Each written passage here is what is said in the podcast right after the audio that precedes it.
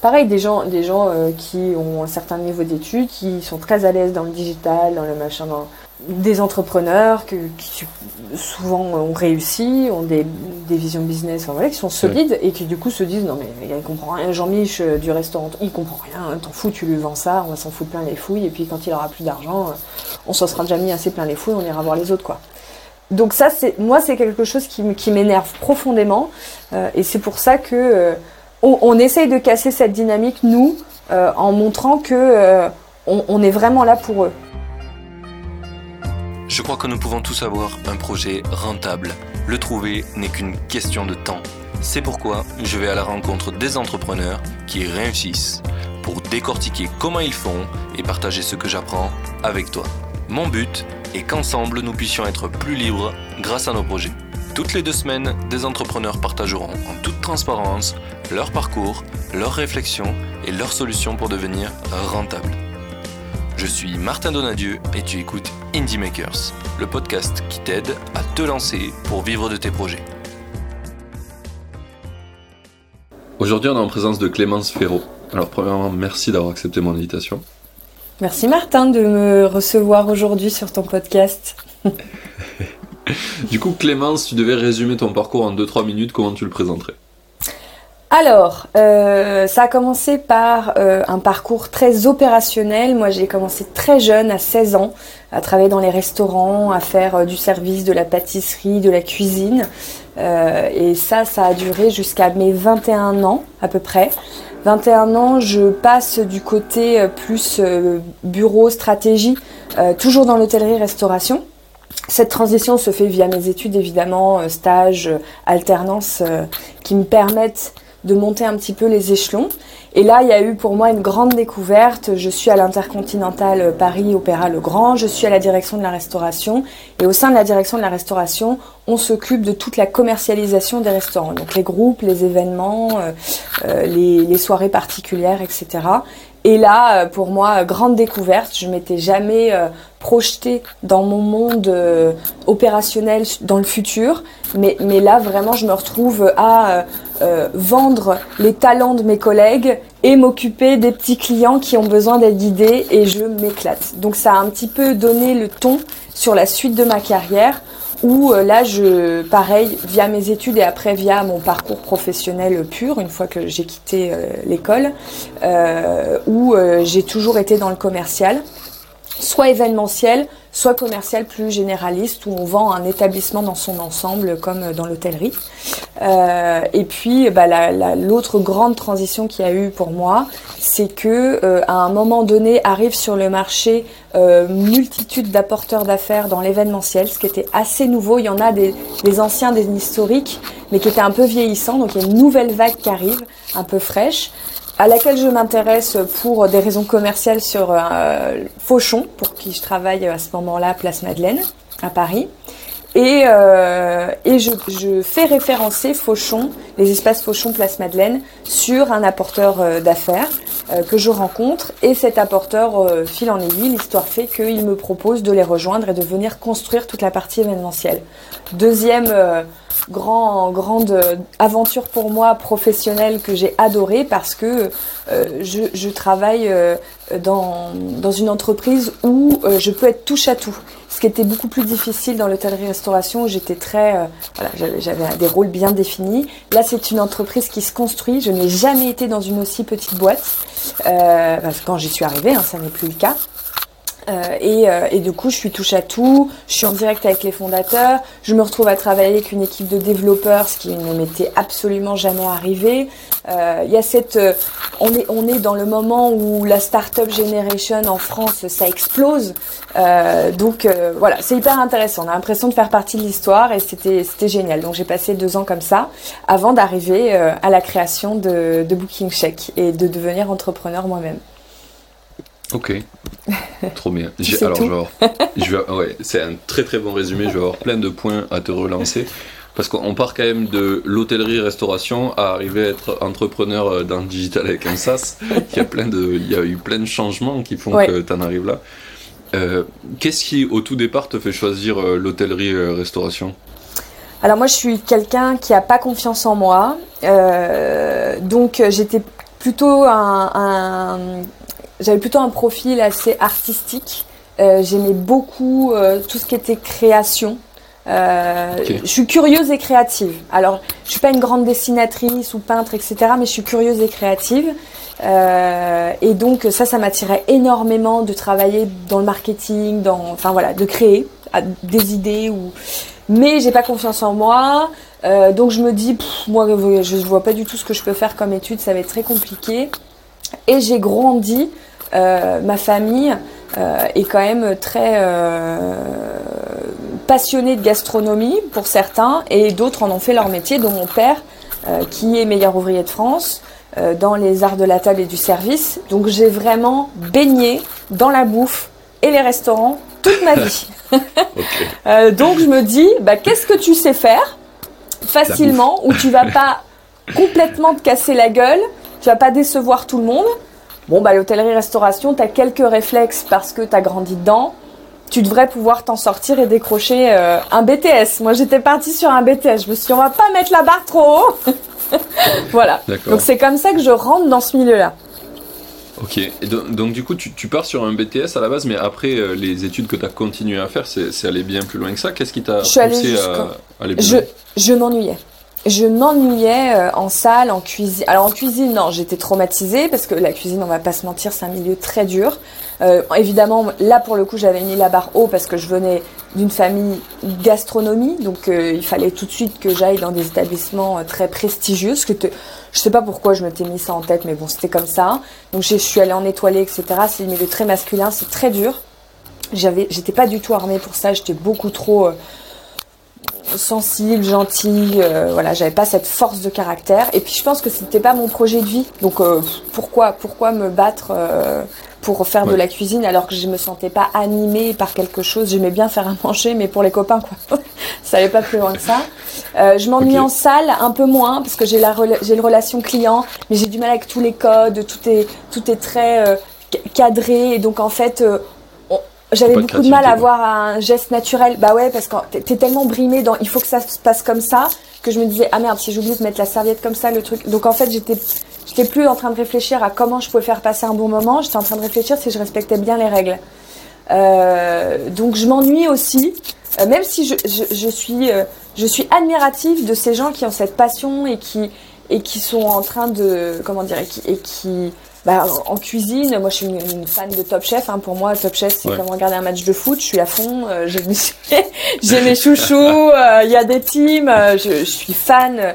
Je regarde toutes les émissions culinaires. Enfin, j'adore ça. Je suis, je suis vraiment passionnée par ça. Mais comme plutôt une critique gastronomique qui va adorer aller manger et tout étudier, plutôt que comme quelqu'un qui fait, parce que j'ai pas cette passion de de tout le temps apprendre, être en recherche de perfection, etc. Hmm. Euh, donc je m'ennuie et donc je me dis bah, il faut que je continue. Et euh, du haut de mes 21 ans, étant très romantique, je me dis oh bah je pourrais peut-être faire un truc genre wedding planner. Voilà, donc je vais continuer mes études. Donc c'est quand même très flou. Hein.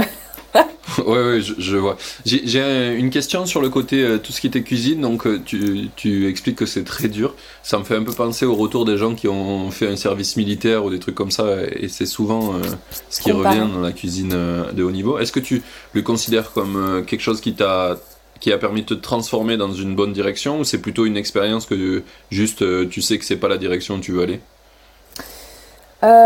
Alors, je, pense qu'il n'y a jamais d'expérience, euh, sauf, euh, sauf choses très graves qui, euh, qui sont que négatives. On, apprend toujours sur soi, sur ses capacités et, et, on, se, on se renforce. Ce qui est dur nous renforce. Donc moi, ça m'a clairement renforcé parce que je me suis un petit peu créé une carapace dans, mon, dans le monde professionnel. Euh, et heureusement, parce que j'allais continuer dans l'hôtellerie, et ça reste quand même de luxe, ça reste des milieux, même si la cuisine étant le, le maximum pour moi, voilà. euh, les autres, les autres départements ont quand même ont leur lot de, bah voilà, faut être, faut être solide un peu mentalement, faut pas s'écrouler à la moindre remarque. Donc ça, ça m'a quand même endurci.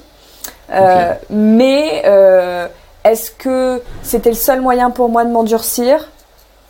Je, je, je suis pas sûre, mais la vie a fait que pour moi ça s'est passé comme ça. Euh, donc, euh, en gros, si c'était une amie ou ma famille, est-ce que je les enverrais là-dedans? Je pense pas. mais est-ce que aujourd'hui, par exemple, dans mon parcours d'entrepreneur, qui est aussi un parcours qui est difficile, est-ce que ça m'a pas servi d'être un petit peu de comment dire, de, de tenir mon cap, de m'accrocher jusqu'au bout? Je pense que si. Clairement. Donc, euh, je comprends. plus moins. C'est un peu euh, l'histoire de la vie des gens, c'est que tu sais, c'est souvent les, les violences les plus fortes que tu as subies qui sont les plus formatrices. Pourtant, tu les recommandes à personne, tu sais, mais pour toi-même, c'était quand même ah, ça a aidé. ouais, ouais, ouais, ça, te, bah, ouais, mais je pense que tu es obligé de passer par des choses difficiles. Il y a pas de, la, vie serait quand même euh, compliquée si on, tout était parfait. Euh, mais, euh, mais bon, il y, a des, y, a des, y, a des, y a quand même des limites, quoi. Je pense que ce que j'ai vécu difficile dans d'autres départements de l'hôtellerie me suffisait. J'ai peut-être pas besoin d'aller aussi, parce que c'était vraiment, on parle de harcèlement moral, on, on frise le harcèlement sexuel c'était limite. Hein. Euh, et j'étais, euh, j'étais un bébé, j'avais 18 ans. Avant ça, j'avais fait d'autres cuisines, mais c'était des petits restaurants de campagne, les gens étaient gentils, c'était des pères de famille, des mères de famille, donc j'étais vraiment, j'étais leur enfant. Euh, quand je me suis retrouvée dans les étoilés, c'était pas ça. J'étais, j'étais une, j'étais une proie, j'étais une femme, j'étais la seule. Les mecs étaient sous pression. bon bah, c'est moi qui prenais quoi. Donc je prenais en tant que commis parce que, en gros, ils se défoulaient sur moi, mais je prenais aussi en tant que femme. Et j'étais pas câblée pour ça. J'étais beaucoup trop, euh, beaucoup trop, euh, oui, soft, moi. Je, je savais pas quoi dire. J'allais pas dire à un mec euh, de 30 ans, dégage gros con, tu me touches pas, sinon je hurle. Jamais j'aurais pu faire ça. J'étais coincée. Ok. Donc ouais, c'était. Donc c'est pour ça que je dis, le fait d'avoir quelqu'un qui est très, qui, qui, est très en demande en face de toi et qui te pousse dans tes retranchements, il faut le vivre dans sa vie comme quand on sur un sport euh, à un certain niveau, etc. On le vit. Hein, dans voilà, ça oui, je pense que c'est bon et il faut il faut passer par des choses difficiles. Il faut se péter la gueule. Il faut avoir cette capacité à se relever, à tenir, à, être résilient. Mais euh, mais de là à ce que ça touche, euh, voilà, de là à ce que ça touche vraiment des, que ça te traumatise. Bon, ça je le souhaite à personne, quoi. Voilà. Oui. Si je dois résumer. ok. Je pense que c'est un plutôt euh, bon résumé. Donc là, on est passé euh, de la période donc euh, sur la restauration 16-18 ans.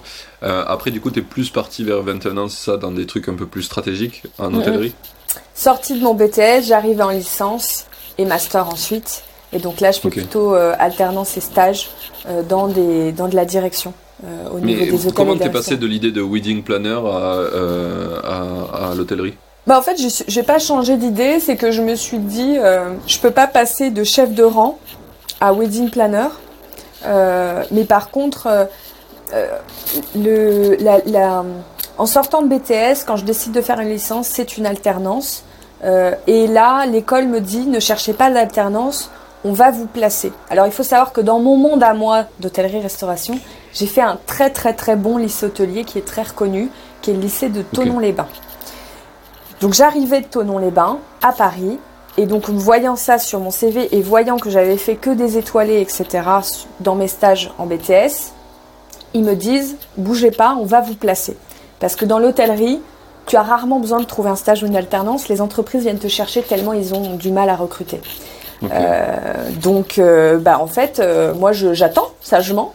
Et deux semaines avant que je commence euh, mon année, on me dit bah, vous allez être à la direction de la restauration euh, dans un des plus gros hôtels euh, de Paris.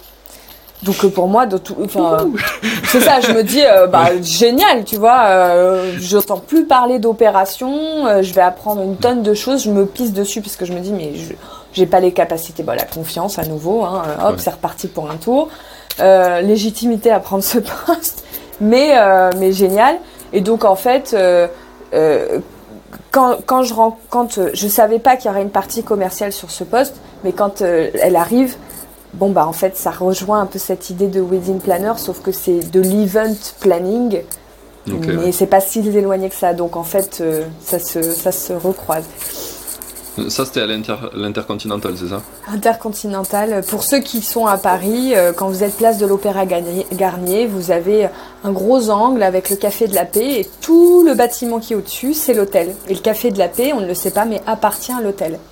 Donc c'est un très très très gros hôtel-restaurant Ouais. de Paris.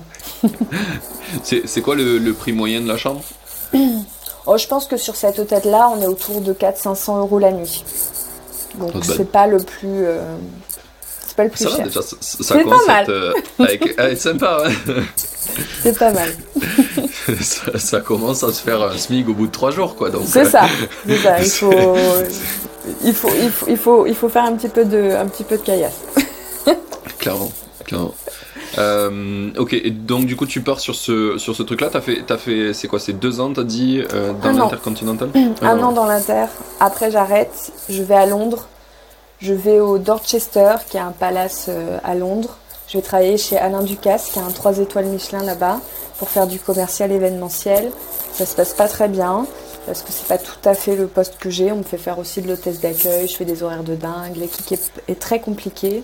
Gastronomie, je sais pas pourquoi j'y suis retournée. non, je dis, Je dis ça, mais il y a- y a des- ailleurs ça sera mieux. non mais oui, non mais voilà, Ducasse c'était un rêve pour moi, je l'ai fait. Je suis pas tombée sur le, le bon management à ce moment-là. Je pense que les équipes étaient pas les bonnes pour, voilà, pour moi, donc euh, ça arrive. Euh, malgré tout, je pense qu'il y a des gens merveilleux en gastronomie. Il y en a plein qui passent sur Top Chef, de grands chefs que j'adore, euh, et qui sont des vrais gentils. Euh, donc ça existe, mais voilà, là c'était pas le cas. Le chef était très gentil, tiens. Pour, pour une fois, c'était le directeur de restaurant qui était un peu plus euh, hein, controversé. Le chef était adorable. Euh, Jocelyn Erland, qui est un chef connu, qui est passé au Meurice après. Euh, et après, je, je reviens en France vu que ça a été un peu dur. Je prends la direction commerciale d'un restaurant une étoile Michelin sur l'avenue Georges V, à côté du Prince de Galles et du Georges V. Je m'éclate là, pff, je, génial. Il n'y a personne. euh, Enfin, en fait, je, je, je mène ma barque. euh, Je, voilà, donc c'est un restaurant qui venait d'ouvrir, donc on, on, on le fait un peu exploser. Ouais, on, explose les taux de remplissage parce que oui, il y a une vraie stratégie pour remplir un restaurant, euh, pour, faire, euh, pour faire tourner les tables, pour optimiser au maximum, parce que c'est des charges très lourdes, surtout sur des restaurants euh, étoilés. Et Ouais. puis il y a toute la partie événementielle euh, qui se construit aussi, parce que c'est un restaurant qui euh, pouvait être privatisé en journée, euh, sur des services où il y avait quelques tables, et qu'on pouvait à la place le fermer et faire des lancements de marque, etc. Donc ça a beaucoup de succès, parce que c'est un très très beau restaurant. Euh, et puis après, euh, bah, au bout de six mois, je m'ennuie. Bah, moi, c'est, ça a toujours mené ma carrière. hein. Je m'ennuie, donc euh, je leur dis, bah, je voudrais bien diriger tous les restaurants du groupe commercialement. Bah, Clémence, on est super content, mais t'es un peu jeune. Ça, ça m'est beaucoup arrivé aussi, t'es un peu jeune. Donc j'ai dit, bah, soit chef, mais là, je, commence à être un peu plus solide. Là, on sent le les années difficiles. Je dis, bah, chef, je comprends, mais euh, moi, euh, soit vous, vous, me, vous me permettez un petit peu de, de, de, de- de monter euh, sur d'autres compétences, soit je vais reprendre mes études. Il me dit, mais non, tu ne partiras pas, tu ne quitteras pas, t'es bien avec nous. Je dis, si, si, je vais partir. Si tu vas voir, je vais te montrer. Voilà, et donc là, j'arrive en master, je fais un stage en maison d'édition dans la gastronomie, super intéressant, parce que je comprends un peu les rouages de euh, la presse gastronomique. Euh, et puis je Ouais. fais une, euh, je fais une. Et en fait, moi, j'étais venue, pardon, dans cette maison d'édition en tant que que chef de projet événementiel parce qu'il il- il crée un événement autour de la gastronomie. Et puis après, je fais un stage au Four Seasons euh, à Paris, qui était aussi un de mes rêves. Voilà, j'avais dû casser Four Seasons. Pour moi, Four Seasons, c'était euh, l'hôtellerie de luxe par excellence. Euh, c'était la plus belle Ouais. marque du marché. Euh, à mon époque, euh, voilà, en tout cas, c'est c'est celle qui me. Donc j'étais aux anges d'être au- aux anges 5. Ok. Et donc c'est là où tu as rencontré finalement la boîte qui faisait de l'apporteur d'affaires, c'est ça? Pas encore. Après, je vais au Plaza. Après, je vais chez Fauchon. Et chez Fauchon, je rencontre euh, Privatiseur. On peut les citer. hein. Oui. Euh, qui, est un, qui est une start-up. À l'époque, une toute petite start-up euh, euh, qui propose une marketplace avec plein de lieux événementiels. Et moi, je me dis, Oh, mais quelle idée de ouf Voilà, je trouve ça génial. Je suis très emballée. C'est euh, en fait ils ont ils ont mis sur une plateforme ce que toi tu faisais à la main finalement dans le dans le Hmm, non, pas tout à fait, parce que moi, euh, je, je, travaillais au niveau de l'établissement et je réceptionnais toutes les demandes entrantes euh, d'événementiel. Et le but, c'est de les transformer, etc. Et faire en sorte que le, le client soit content et que les équipes euh, puissent bien travailler. Mais privatiseur permet à ceux qui organisent des événements d'avoir euh, une, une flotte de, de lieux proposés. Possible. ouais. Ce qui est très compliqué pour les organisateurs d'événementiels jusque-là de, de trouver un lieu. Parce que euh, en fait, il y en a deux trois qui sont connus parce qu'ils ont, ils ont bien travaillé leur com. Puis tous les autres, euh, des petits lieux qui peuvent être absolument extraordinaires, mais qui sont introuvables. Donc en fait, Privatiseurs et d'autres, ouais. euh, il y en a, il a d'autres sur le marché maintenant hein, qui sont connus. Euh, Il y a Cactus notamment, euh, voilà, qui, qui Snap Event, enfin il y en a, il y en a plein, euh, qui permettent à ces, ces organisateurs d'événements euh, de, de faire, euh, de faire leurs recherches. Ce qui est un métier à l'époque au sein des agences. Dans les, ag- les grosses agences événementielles, il y a des event finders et leur boulot, c'est de ratisser les villes et d'aller euh, visiter des lieux et de les rentrer dans un catalogue en interne euh, avec euh, tous les prix, etc. C'est des gros boulots. qui, D'accord. au fur et à Et mesure, sauf que c'est pas partagé quoi. C'est chaque agence a son propre catalogue. Alors que là, c'est privatiseur qui rassemble le catalogue pour tout le monde. C'est ça. Et moi, quand je rencontre privatiseurs, ils ne font que euh, euh, des lieux pour aller boire des coups entre copains euh, facilement, quoi, quand on est un groupe de potes. Parce qu'à Paris, ça peut être difficile euh, quand tu te pointes à 15 un samedi soir euh, dans un pub, quoi, d'avoir Ah une oui. place. Ok. Voilà. Parce que c'est très blindé, tout est blindé. Donc en gros, l'idée, c'est de dire, bah, on, va- on va vous, on va vous permettre, parce que c'est, il y en a un notamment qui est, qui est rugbyman et, euh, et en sortant des, des matchs ou des entraînements, bah, ils aiment bien aller boire des coups entre copains et en fait, ils trouvent pas de place, quoi. Donc euh, ils se disent, euh, Putain, c'est chiant à chaque fois. euh, puis on est que des mecs, alors les mecs nous veulent pas, parce qu'il n'y a pas de nana, euh, machin. Donc euh, il faut qu'on crée une plateforme pour réserver. c'est de là Nos que vient le places. besoin. Bah, par ouais, le, le, enfin, c'est, c'est ce que j'ai entendu, Ouais. quoi, le- en interne, que, d'ailleurs, je sais pas si c'est une histoire qui est publique, mais je pense, parce que j'ai jamais cru comprendre que c'était, tu secret. tu, tu me mettras les, les créateurs de privatiseurs dans la liste d'invités. C'est ça. Et, euh, et qui pourront confirmer ou pas euh, la C'est version, mais voilà. Euh, voilà comment ça démarre. Et puis en fait, euh, très vite, ils ont de la demande d'entreprise. Et ils se disent, euh, Oula. tiens, c'est Intéressant. intéressant. Mm. Et c'est là où moi j'arrive pour construire tout ça, parce qu'en fait, c'est des centraliens, donc ils bah, ils connaissent pas ce que le monde de l'événementiel. C'est un peu flou pour eux. Oui, à part euh, le BDE peut-être. Mm. Ou- oui, oui, il y avait, il y avait du BDE dans, dans la bande des, des fondateurs. Ah ouais. Ok. Et donc du coup, toi, tu les rencontres pendant que tu es en train de travailler donc euh, chez euh, Ducasse. Fauchon. Fauchon, oui, pardon. Ouais, pas de Il y soucis. a beaucoup trop de noms. euh, trop de mecs noms. célèbres, je suis perdu. Euh, chez Fauchon. Et qu'est-ce qui fait, euh, qui te fait dire, euh, ok, je quitte un truc qui est assez prestigieux quand même pour rejoindre une équipe qui est finalement un peu connue? Ce qui me fait dire ça, c'est que. alors, non, là, je m'amuse bien. euh, mais j'ai quand même été bien échaudée de euh, mon directeur, mon directeur direct, euh, qui est directeur des restaurants Fauchon, me dit je ne sais pas si je vais rester. Et moi je me dis je prendrai plus le risque de pas travailler avec des gens que j'adore euh, dans la restauration. Donc c'est soit j'ai un directeur avec qui on est euh, on est vraiment lié, euh, on, on a une entente professionnelle qui est Ouais. parfaite. Soit je veux même pas en entendre parler parce qu'il y a eu beaucoup trop de de moments difficiles où soit je m'ennuie, soit je suis bloquée sur un poste qui est pas du tout ce qu'on m'avait promis. Enfin, j'ai il y a eu plein de soucis. tu, tu les as tous eus. J'ai à peu près tout fait, voilà, comme euh, je pense que j'ai fait le tour, donc je, je prends plus le risque.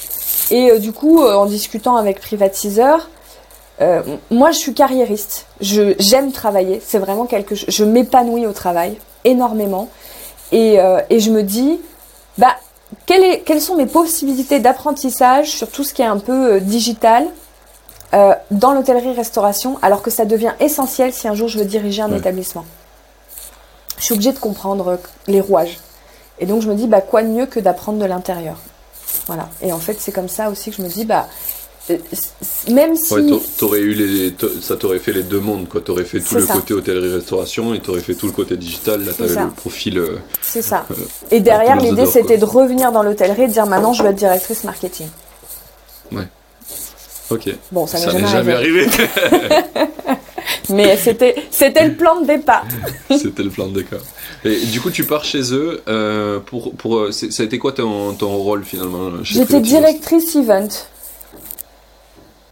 Mais euh, en gros, c'était euh, alors recevoir les demandes événementielles, euh, les classifier, essayer de voir un petit peu les typologies qu'on a, euh, comment est-ce qu'on fait évoluer le produit et l'expérience client au niveau du site internet et du back-office euh, pour un séduire les clients, bah, enfin, au-delà de séduire, il y a déjà faire en sorte que la fiche événement et le parcours dans le site internet fassent qu'ils comprennent qu'ils vont pouvoir trouver le type de lieu pour leur événement sur Privatiseur.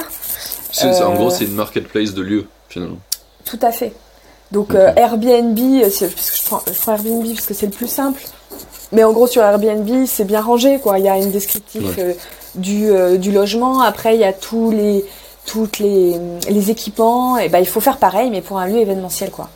Oui, Et faut donc, en filtrer gros, et dire, euh, ok, je vais faire un événement où j'ai besoin de ça, ça, ça, il faut que ça y est. C'est ça. Et il y a des choses très techniques, genre Les, les, les professionnels de l'événementiel, les gens qui en organisent beaucoup, ils veulent tout de suite savoir, ok, quelles sont les capacités par format sur un lieu. Si je fais un format cocktail, c'est quoi la capacité? Si je fais un format assis, c'est quoi la capacité? Assis en table ronde, assis en théâtre. Il y a, y, y y quand même un peu de... C'est pas très compliqué, mais il faut savoir, en fait, ce qu'attendent les, les clients. Donc moi, je suis un peu au milieu. Je suis, je suis, entre, euh, je suis entre les clients, Ok. Le produit, l'équipe euh, l'équipe dev, et euh, les partenaires, donc les lieux qui se référencent, qu'il faut aussi suivre, parce que si eux ne prennent pas bien en charge le client, eh ben on le perd aussi. Ah bah oui, il dit c'est de la merde privatiseur, alors que s'il faut c'est juste la salle qui était pourrie. voilà. Donc en fait, il faut que tout ça, ça soit un cercle vertueux. Donc moi, je suis au milieu. Donc c'est super. Franchement, euh, super. Je, très intéressant. Quand, quand t'es rentré dans la boîte, euh, ils étaient combien? On était 3, 4, 5, 6. On était 6 avec 3, 4 stagiaires. On va dire qu'on était une dizaine. Ok, ouais. Ah oui, t'as vraiment euh, changé de, des gros trucs bien vénères à Ah ouais. une, une- une Ah oui, petite puis équipe euh, euh, familiale. Quoi. on me dit, bah Clémence, tu vas travailler avec ton ordinateur portable. J'en avais pas. Parce que j'avais toujours eu un ordi au travail. Ouais. Bref, je m'étais fait le voler le mien euh, des années avant. Je ne vais pas remplacer parce que j'en avais au travail. J'utilisais mon téléphone dans ma vie privée. Bon, bah voilà, euh, j'arrive dans un incubateur. On est rue de Rennes, c'est un incubateur euh, de la French Tech, je crois. Euh, C'est comment il s'appelle? c'est pas grave. Non, mais c'est. c'est... Ouais, ça me reviendra peut-être. Mais du coup, il y a plein d'autres boîtes. Il y a ce côté un peu. Moi, je vais jamais travailler dans ces conditions, quoi. Donc, c'est très rigolo. Et puis, on me Ah dit, bah, on me dit bon, bah, pour gérer toutes tes demandes en 30, tu vas utiliser Trello. Voilà. Donc là, ça commence. Je rentre dans la. Moi, je connaissais pas tout ça. hein. Je dis Trello. on n'est pas sur Excel? On n'utilise pas des post-it? Ouais. Donc, euh, donc euh, grande, euh, grande découverte. Ok. Et du coup, t'as fait, t'as fait privatiseur pendant combien de temps? Ça a duré deux ans à peu près, je crois. Ok. Et vous êtes, la, la boîte, elle a scale de combien de personnes à combien de personnes? Pendant Ouh, quand je suis partie, on était. euh, Quand je suis partie, on devait être une cinquantaine. Ah oui. Belle- Et quelques mois après, ils étaient une centaine. Donc, euh, Ouais, de toute façon, en général, c'est. après, ça ça, allait vite vite. après. Euh, donc, ouais, ouais, j'ai vraiment vécu le moment où ça. Ça y est, ça. C'était, c'était en. Le, succès, euh, le succès euh, arrivait quoi. Euh, C'était, aussi très, très, très intéressant de, de voir. Parce que c'est très intéressant de voir une boîte euh, comment, comment elle imagine sa croissance, comment elle recrute, comment elle onboard, comment. C'est très compliqué euh, de gérer une croissance. Euh, donc c'est Oui. très intéressant. c'est, ouf, même, comme, c'est complexe. Et je ne pensais pas, parce que ça m'a beaucoup aussi apporté après, euh, pour Ah bah mon oui, oui pour la boîte que tu es en train de construire, je suis sûr que tu as, déjà plein d'exemples. Tu dis, Hum, ça, on veut pas faire ça, on va faire ça, on va Eh pas oui, faire. Exactement, ouais. Ouais, bah oui, hein, malheureux- malheureusement, heureusement, euh, ça, tu, tu fais, tu fais ton ménage après, quoi. Tu dis ça, ça, me- ça, ça me parle, ça, ça me parle pas. Sera pas pareil. Et d- d'ailleurs, tu le vois, hein, souvent il y a plein de startups euh, qui cherchent à recruter, qui disent euh, on veut quelqu'un qui a déjà vécu euh, le euh, 0 à 50 euh, employés. Quoi. Pa- pa- Parce que Ouais. en fait, tu sais comment ça se passe. Tu sais qu'il Ouais. va y avoir plein de changements, tu sais que ton rôle il va changer, tu sais qu'il va falloir que ton métier tu le donnes à d'autres personnes aussi. Il y a plein Ouais. de choses. Euh, et du coup, pendant que tu étais à Privatiseur, c'est là où vous êtes euh, parti sur l'idée de Booking Check. Ça s'est passé un peu comment euh Pas tout à fait. Donc moi, à un moment donné, on décide de quitter, de quitter la France avec mon conjoint et parce qu'on veut devenir nomade. On veut pouvoir travailler d'où on veut. Et à plus long terme, on, a, on sait qu'un jour, on veut une famille et on veut pouvoir être complètement libre professionnellement. Donc, pouvoir faire nos horaires, pouvoir travailler d'où on veut dans le monde. Pour mon conjoint, beaucoup plus simple, parce que lui, il a quand même un profil déjà très euh, tech, euh, CTO. Donc, euh, bon, bah, clairement, trouver des missions, que ce soit en freelance ou travailler sur des projets de boîte, mais en remote. moi, j'ai quand même encore ce gros tampon hôtellerie-restauration. Mais je me dis, est-ce que je pourrais pas vendre du conseil, soit des startup food, euh, dont je connais très bien le secteur et je connais maintenant assez bien la startup, ou euh, sur, euh, sur de, de- des hôtels, restaurants, à qui je peux faire du conseil commercial marketing. Parce que je suis aussi beaucoup plus à l'aise sur le, le marketing grâce à, à mon expérience chez Privatiseur. Euh, J'ai beaucoup de mal à me vendre. Euh, honnêtement, le marché euh, s'intéresse pas à des profils. En tout cas, le marché francophone s'intéresse pas à des profils comme moi. J'ai pas cherché le marché anglophone. Euh, donc euh, voilà, peut-être que ça aurait pu, mais en tout cas francophone. euh, et euh, côté start-up, côté hôtellerie, tout le monde s'en fout. Hein. Parce qu'en fait, ils cherchent plutôt des grandes écoles. Euh, sur des sur des secteurs euh, comme euh, sur lesquels les enfin sur les secteurs sur lesquels moi j'aurais pu intervenir. Sur le bizdev ils cherchent des grandes écoles de commerce sur le customer support aussi sur voilà je suis pas je suis pas sexy sur le papier. Donc voilà et puis j'ai ce truc qui tourne sur parce qu'en étant chez privatiseur je me rends compte que la gestion des demandes par les établissements, elle est quand même très compliquée. Très, très compliquée. Et je me dis, mais c'est quand même un truc de fou qu'on ait accès à toutes ces technos grâce aux développeurs très talentueux, mais que dans l'hôtellerie-restauration, on gère des demandes événementielles euh, comme il y a 30 ans. Ça n'a pas changé. Un petit calendrier, un petit Excel, et puis t'as un petit logiciel de compta. Voilà, on voit à peu près tous la même chose, euh, sauf sur des très grosses structures comme euh, les hôtels dans lesquels j'ai travaillé, où on a des logiciels, des des dinosaures, des trucs. euh, il faut apprendre presque un langage spécial pour rentrer euh, des, Ouais, éléments dedans et tout. Moi, je faisais des formations internationales payées par le groupe, etc., où on prenait l'avion pour aller faire des formations sur nos logiciels événementiels qui étaient tellement complexes que ça nous prenait plus de temps de l'utiliser que de ne pas l'utiliser. Il valait mieux faire tout sur un Excel et après euh, recopier. Sauf que le siège n'était pas très content parce qu'ils avaient un petit peu besoin des datas. Donc euh, c'était Ouais. la guerre euh, avec ces logiciels. Donc bref, je me dis, c'est quand même bizarre. mais moi j'étais toujours dans mon idée de consulting, donc j'essayais de me vendre. voilà, je suis pas une très bonne commerciale de développement commercial, en tout cas à l'époque, ça peut changer, mais euh, merci l'entrepreneuriat. mais voilà, à l'époque, euh, appeler quelqu'un que je connais pas pour lui dire coucou, tu sais pas quoi? J'aimerais bien te vendre mes services. Impossible. Je suis beaucoup trop timide, euh, c'est beaucoup trop dur. Euh, Je pense que tu peux dire j'étais. J'étais Oh. beaucoup trop timide. Euh, je peux, je, non, je suis, je suis beaucoup moins quand même. Ouais, c'est vrai que ça a beaucoup changé.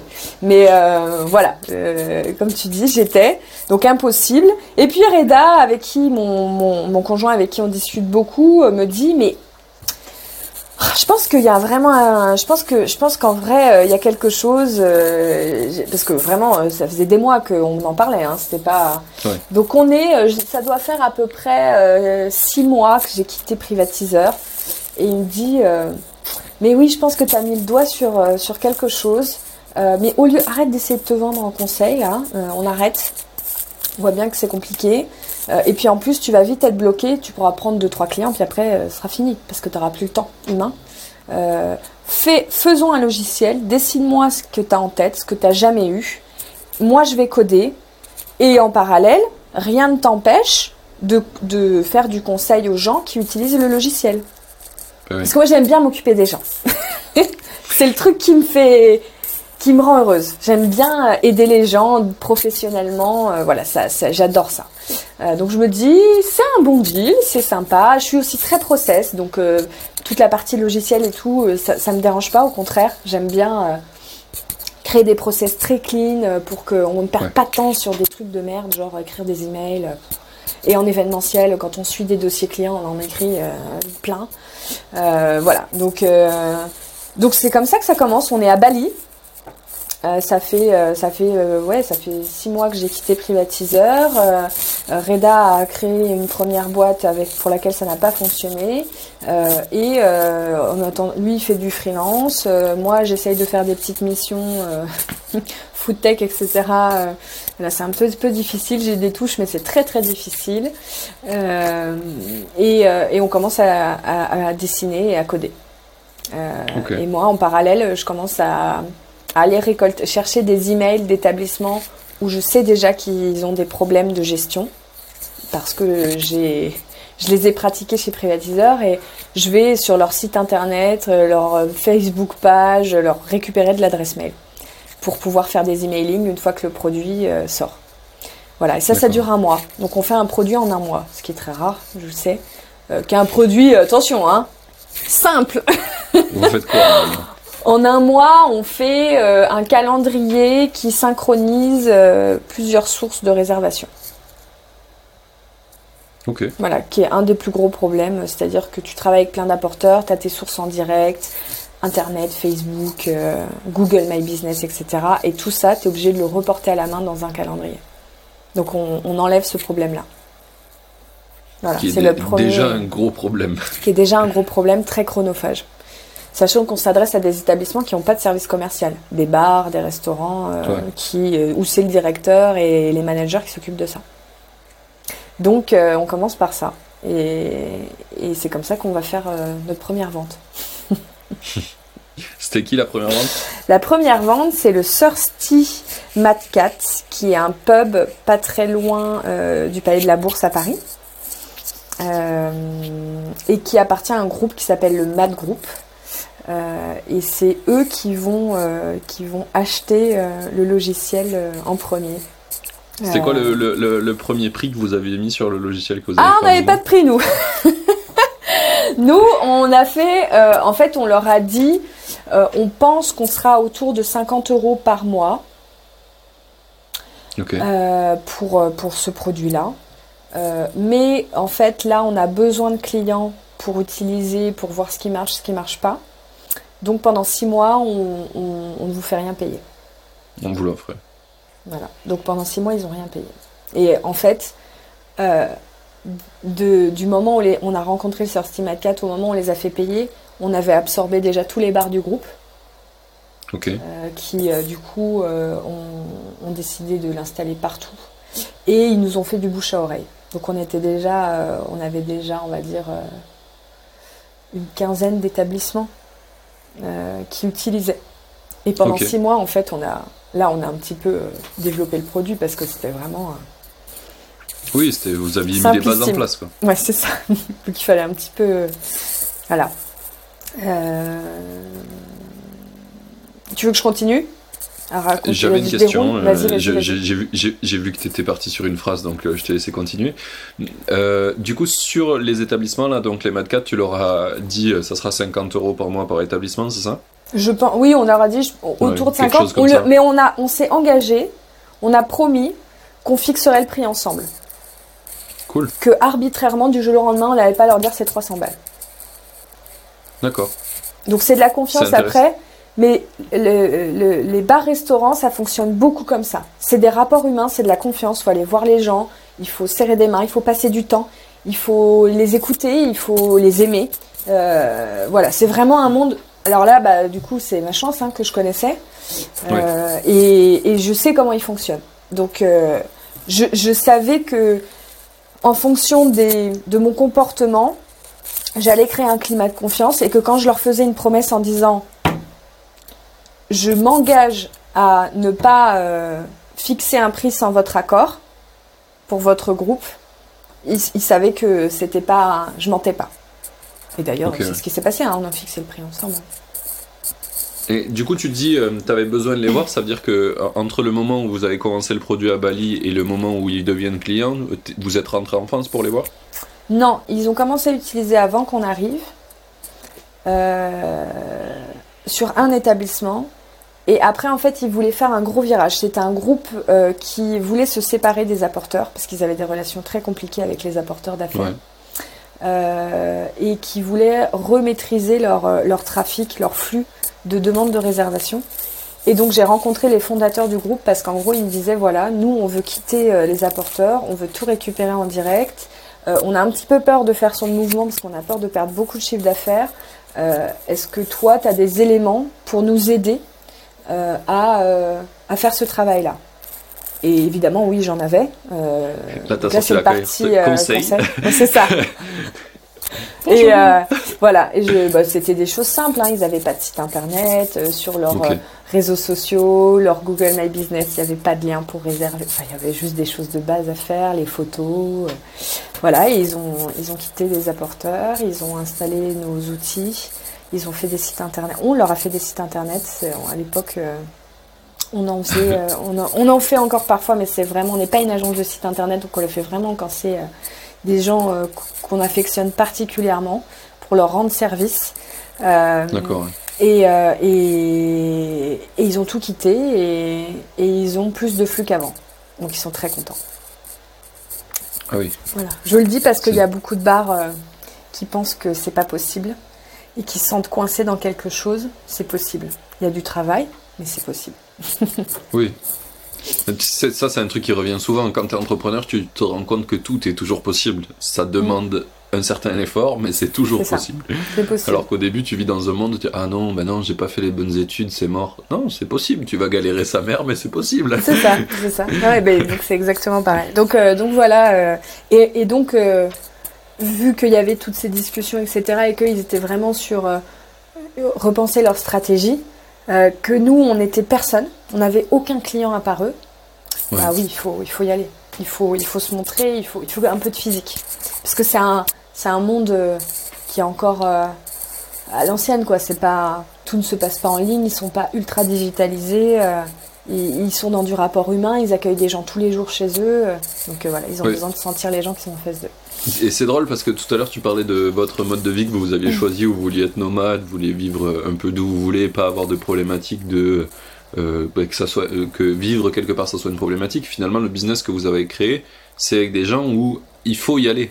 Et, c'est c'est une dualité assez intéressante parce que finalement vous arrivez à le faire, vous continuez à être nomade là, alors que vous menez ce business, donc c'est que tout est possible. C'est possible. Euh, encore une fois, c'est du temps, euh, de la patience et, c'est éduquer, euh, éduquer ses clients au fait que oui, on ne sera pas là physiquement, mais bah, déjà on est beaucoup plus rapide si on fait des visios parce qu'on n'a pas des temps. Parce que même si on était à Paris même, des temps de transport, on va aller chez eux, il va y avoir la livraison, le manager qui vient pas, donc en fait ils vont pas être avec nous. Euh, donc euh, la formation qu'on est censé faire ensemble ou le point qu'on est censé faire ensemble, en fait on va pas le faire parce qu'ils vont être dérangés 15 fois. Euh, alors qu'en fait en visio, bah ils sont là, ils sont à compte, ils sont en face de nous, ils ont pas le choix, ils peuvent pas partir parce que sinon on se voit plus, on se parle plus, et on et on n'a pas tous ces temps de bah, de transport, de, de latence, donc on est beaucoup plus efficace, mais ça prend du temps de leur montrer que tout va bien. on, est, on, on, va pas se prendre dans les, bras, mais, mais on va se voir. Il n'y a pas de problème. Euh, et puis on y va quand même de temps en temps, euh, mais pour du fun du coup. Quand on y va physiquement, sauf euh, certains cas particuliers, on y va, on y va pour du fun. On y va pour organiser des soirées avec eux, pour se faire des dîners, pour se faire des déj, pour boire des cafés, pour visiter leurs lieux. On y va pour pour pour se voir quoi, par plaisir. Donc c'est aussi très sympa. Pour créer du lien. Ouais. On n'est pas que des on n'est pas que des partenaires, on est aussi des gens, euh, on peut aussi être des gens qui s'apprécient. Donc euh, voilà, on, y va pour les connaître. Quand, euh, quand tu peux dire, comme tu m'avais dit en off, c'est mes clients, ce sont aussi mes amis. Ouais, mais ouais, complètement. Pour beaucoup, il y en a qui nous connaissent pas encore bien, donc ils sont encore en découverte. mais il y a énormément, énormément de clients avec qui on est amis, bah, tous les clients fidèles en fait.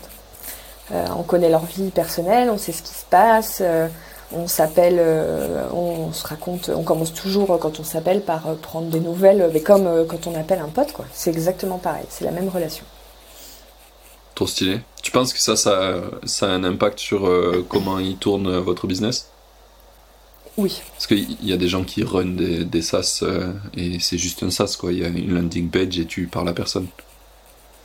Ouais, ouais, non, nous aussi, euh, si, si, ça a un impact énorme sur. Euh, bah déjà, c'est un impact énorme sur euh, la demande entrante parce qu'il y a beaucoup de recommandations clients. Nos clients nous font grandir. Il y a, y a d'ailleurs beaucoup de clients qui nous ont demandé s'ils pouvaient investir dans la boîte. Donc, ça, généralement, c'est aussi un signal de. Ça, c'est bon Ils sont vraiment impliqués. enfin, ils sont rentrés. Nous, on appelle ça la famille Booking Check je dis sur les réseaux sociaux la chèque family, mais c'est vraiment ça. C'est une famille. Nos clients se connaissent entre eux, s'aident sur des problématiques qu'ils ont en commun. Euh, c'est pour ça qu'on fait les soirées, etc., pour qu'ils se rencontrent. Parce qu'en fait, ils ont tous les mêmes problèmes. Ils se renvoient des clients. Enfin, c'est des... L'idée, c'est de créer des cercles très vertueux pour leur business. Et puis aussi parce que c'est un métier qui est dur. Euh, l'hôtellerie, restauration, l'événementiel, euh, et que souvent on est très seul parce qu'en fait on c'est tellement tellement des métiers prenants qu'on n'a pas trop le temps de réseauter, de networker, etc.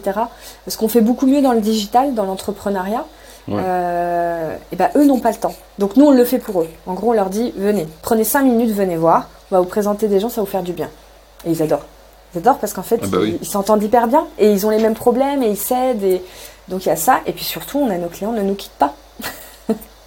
parce qu'au-delà de ce qu'on leur apporte euh, comme produit, ils nous font confiance. Et en fait, euh, bah, une fois que cette confiance elle est installée, euh, même si, je sais pas, il y a une petite, euh, une petite fonctionnalité qu'ils aimeraient qu'on développe, bah, ils, nous font confiance sur le fait qu'on va le faire. Et s'il faut attendre quelques mois, bah, c'est pas la fin du monde, parce qu'en fait, on leur apporte plein d'autres choses à côté.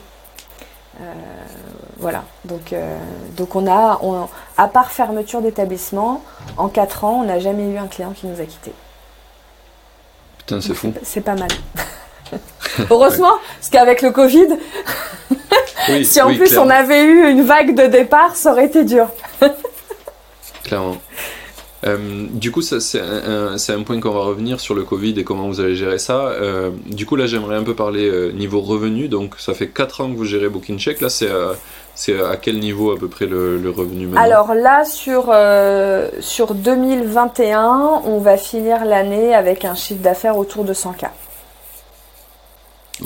on, a eu, euh, on a eu une reprise euh, exponentielle.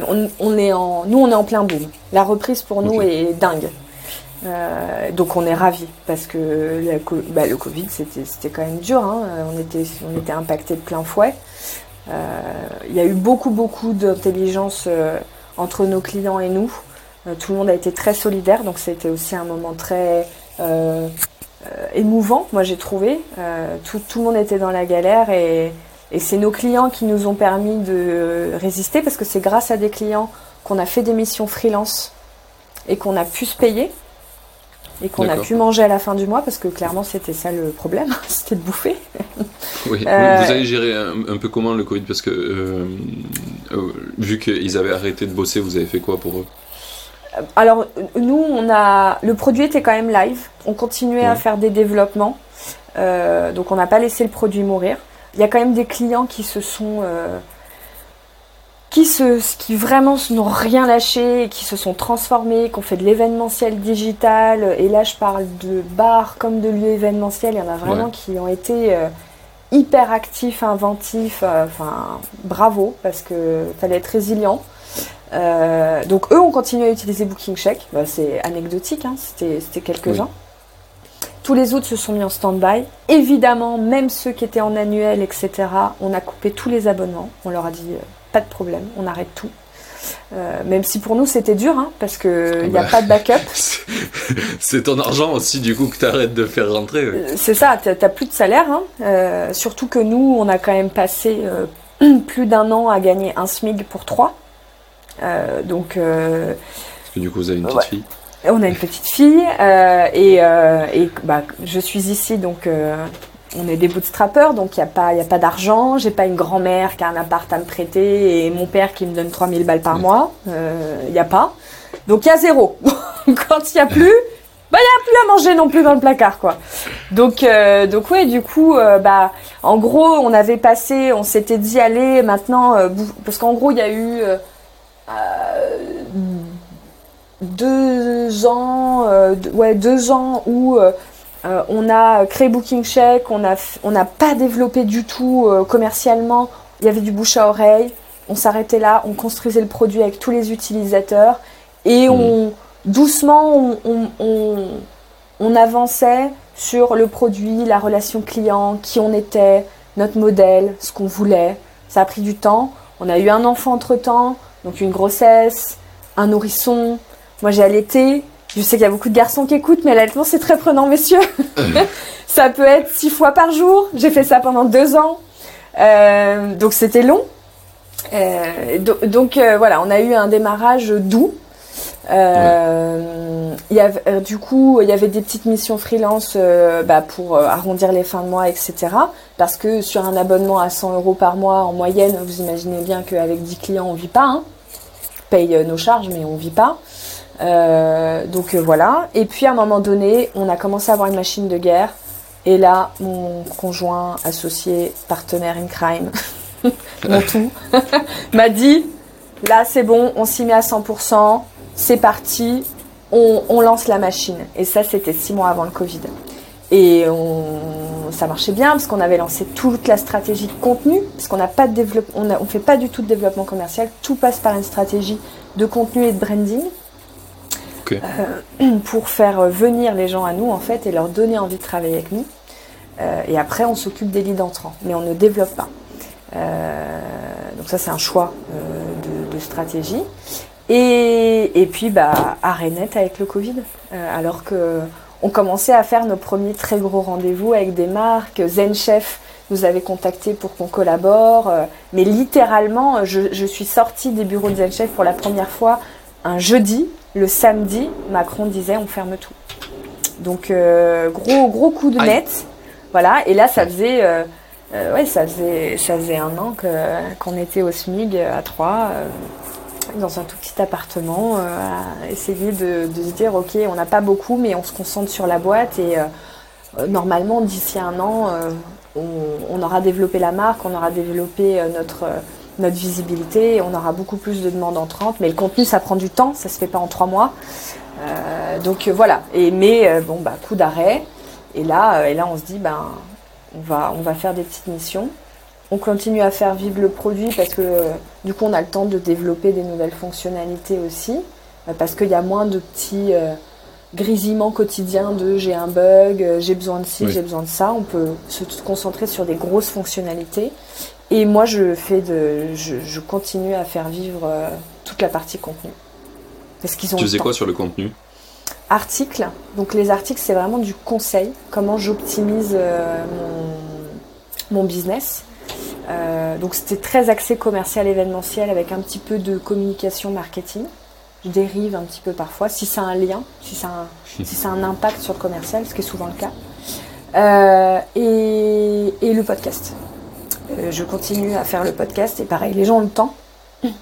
Donc j'ai le temps de, ils ont le temps de venir sur le podcast, qui est le, euh, premier podcast événementiel du secteur. Donc euh, voilà, voilà, c'était aussi nouveau pour ce secteur-là de se faire interviewer sur du commercial événementiel, toujours avec ce côté où les gens nous inspirent sur leur stratégie à eux, leurs histoires. D'accord. Donc tu rencontres des, des, directeurs euh, d'établissements ou des gens qui gèrent la partie événementielle? Exactement. Et, puis parfois des prestataires ou des partenaires sur le secteur. Voilà. Hmm. Qui, qui, travaillent avec la même cible que les lieux. Les mêmes oui, clients. et du coup c'est complémentaire, c'est-à-dire que les gens qui sont ton audience, c'est aussi un secteur qui les intéresse, enfin un sujet qui les intéresse. Exactement. Donc euh, on continue à faire vivre et en fait bah, tout ça fait que euh, je network beaucoup plus. Et en fait quand ça a repris, donc euh, plus d'un an après, et ben là moi j'avais plus du tout le même réseau. J'avais un, j'avais un réseau beaucoup plus solide.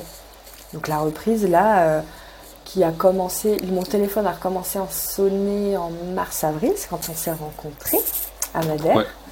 Euh, et ben, euh, ça commençait. euh, Là, je me suis dit, ouh, si ça reprend, euh, faut qu'on soit prêt parce que ils sont chauds. Je me rappelle. Donc Covid dur, mais le Covid nous a beaucoup servi aussi parce que les lieux ont eu le temps de se poser, de réfléchir, euh, de se réfléchir aux partenariats qu'ils voulaient euh, aussi. Euh, Il y a un côté, il y a, une, espèce de, ben, je sais pas comment toi tu le ressens, mais moi j'ai vraiment eu l'impression que les gens voulaient donner une dimension beaucoup plus humaine à leur travail. Donc, ce qui avant était un partenaire une solution comme la nôtre, ça allait vraiment être ok, on a besoin d'un outil. Là, ils voulaient aussi que les gens qui soient derrière cet outil, ce soient des gens bien. Parce que je pense, quand, notamment sur l'événementiel où ça a été aussi euh, dur sur ce secteur, je pense qu'il y a eu un côté de on veut que si ça repète, on veut des gens autour de nous qui vont pas nous Nous cracher dessus. Ouais. Ouais, parce que, euh, bah parce que tout le monde va se tirer la couverture, parce que c'est la merde. Non, on veut des vrais partenaires, des gens qui vont rester solides avec nous, qui vont faire front. Et ça, nous, ça, ça nous a beaucoup servi parce qu'on a des valeurs très fortes euh, sur, euh, sur notre relation client. Euh, voilà, on parlait du fait qu'on était amis avec nos clients, etc. On, c'est- on- on met beaucoup, beaucoup, beaucoup de soins et d'attention sur, sur notre relation client. C'est très, très important. On, vraiment, c'est des gens qu'on aime et, et on, leur, on leur veut du bien. Parce que si eux ne vont pas bien, nous, on n'ira pas bien. Donc, il faut que ça soit un cercle vertueux. Oui, Voilà. pour te donner un exemple, du coup, mon père a un restaurant pour euh, ceux qui ne savent pas, et euh, le logiciel de caisse, euh, il a dû râler pour que ça soit arrêté pendant qu'il avait pas, euh, qu'il avait pas, le- il y a personne qui a dit non mais t'inquiète, t'es fermé, bien sûr que tu payes pas. S'il Voilà. avait pas râlé, il aurait pas eu de, de- le truc en pause quoi. Ben, voilà. Et- Et clairement, je pense que le mouvement que vous avez fait là, qui a été un méga sacrifice, parce que bah, d'un coup, tu te retrouves à dire, ok, l'argent qui rentrait, ben non, gardez-le parce que ça va vous servir. Ce qui est, c'est super euh, beau comme comme euh, truc. Ben forcément, derrière, les mecs avec qui t'as bossé, ils en ont parlé parce que tu dois être le seul des logiciels euh, qui payent qui leur a dit ça euh, directement. Peut-être pas le seul, mais euh, on, on va dire qu'il y en avait pas. C'était pas la majorité, je pense. Ah mais c'est sûr que c'était pas la majorité. majorité. Nous, on a même fait des emailings pour leur dire euh, est-ce que vous voulez arrêter? C'était. Oui, voilà. C'était pas. euh, on a, voilà, on est, voilà, on a été proactif. Mais pareil, pas fait parce genre que. euh, l'autruche. Eh, C'est ça. Tu dis rien, je vois rien. Euh, et, euh, et, et, et, hum, bah, j'ai perdu mon idée, mais c'est pas grave. Mais en gros, euh, ouais, on a, on, on a, on a fait des emailings. Bon, c'est pas Euh, grave. Je pense que tout à l'heure tu parlais du fait de. Tu me demandais si moi j'avais ressenti ce côté-là, euh, que les gens. euh, En fait, moi je l'ai pas vu au niveau des, des clients, parce que bah, moi les clients de mes, mes projets, je, je leur parle pas autant que vous, mais euh, je l'ai vécu euh, dans, le, euh, dans ma vie quotidienne où les gens cherchent beaucoup plus de sens dans ce qu'ils font. Ouais. Et le contact des gens avec qui tu es autour, ça fait partie du sens de ta vie. Donc euh, je pense que c'est un truc assez euh, global et effectivement oui, euh, dans ce sens-là on le voit bien. Parce que bah, Ouais. t'as plus envie de... Il y a plein de gens qui ont plus envie de bosser avec des gens nuls, des, des Ou trucs pas sympa aussi, juste pas sympa. Ouais. C'est juste horrible. Nous, on est leur quotidien. Ils, c'est- ils sont le logiciel qui est ouvert toute la journée sur leur ordinateur. Si, ils- s'ils ont besoin de nous, ils peuvent avoir besoin de nous parler euh, très régulièrement. Donc, si c'est pour appeler quelqu'un où tu as envie de te pendre à chaque fois que tu les appelles, parce que tu te dis déjà, il va me falloir. euh, euh, je sais pas combien de temps pour que quelqu'un me réponde. Après, quand on va me prendre en charge, on va. C'est ce qui est courant sur des sas. Hein. On va répondre à côté de ma question parce que le mec en face il comprend rien. Après, ça va mettre une plombe à être corrigée ou euh, qu'on m'explique comment faire, etc. Donc euh, ouais, c'est.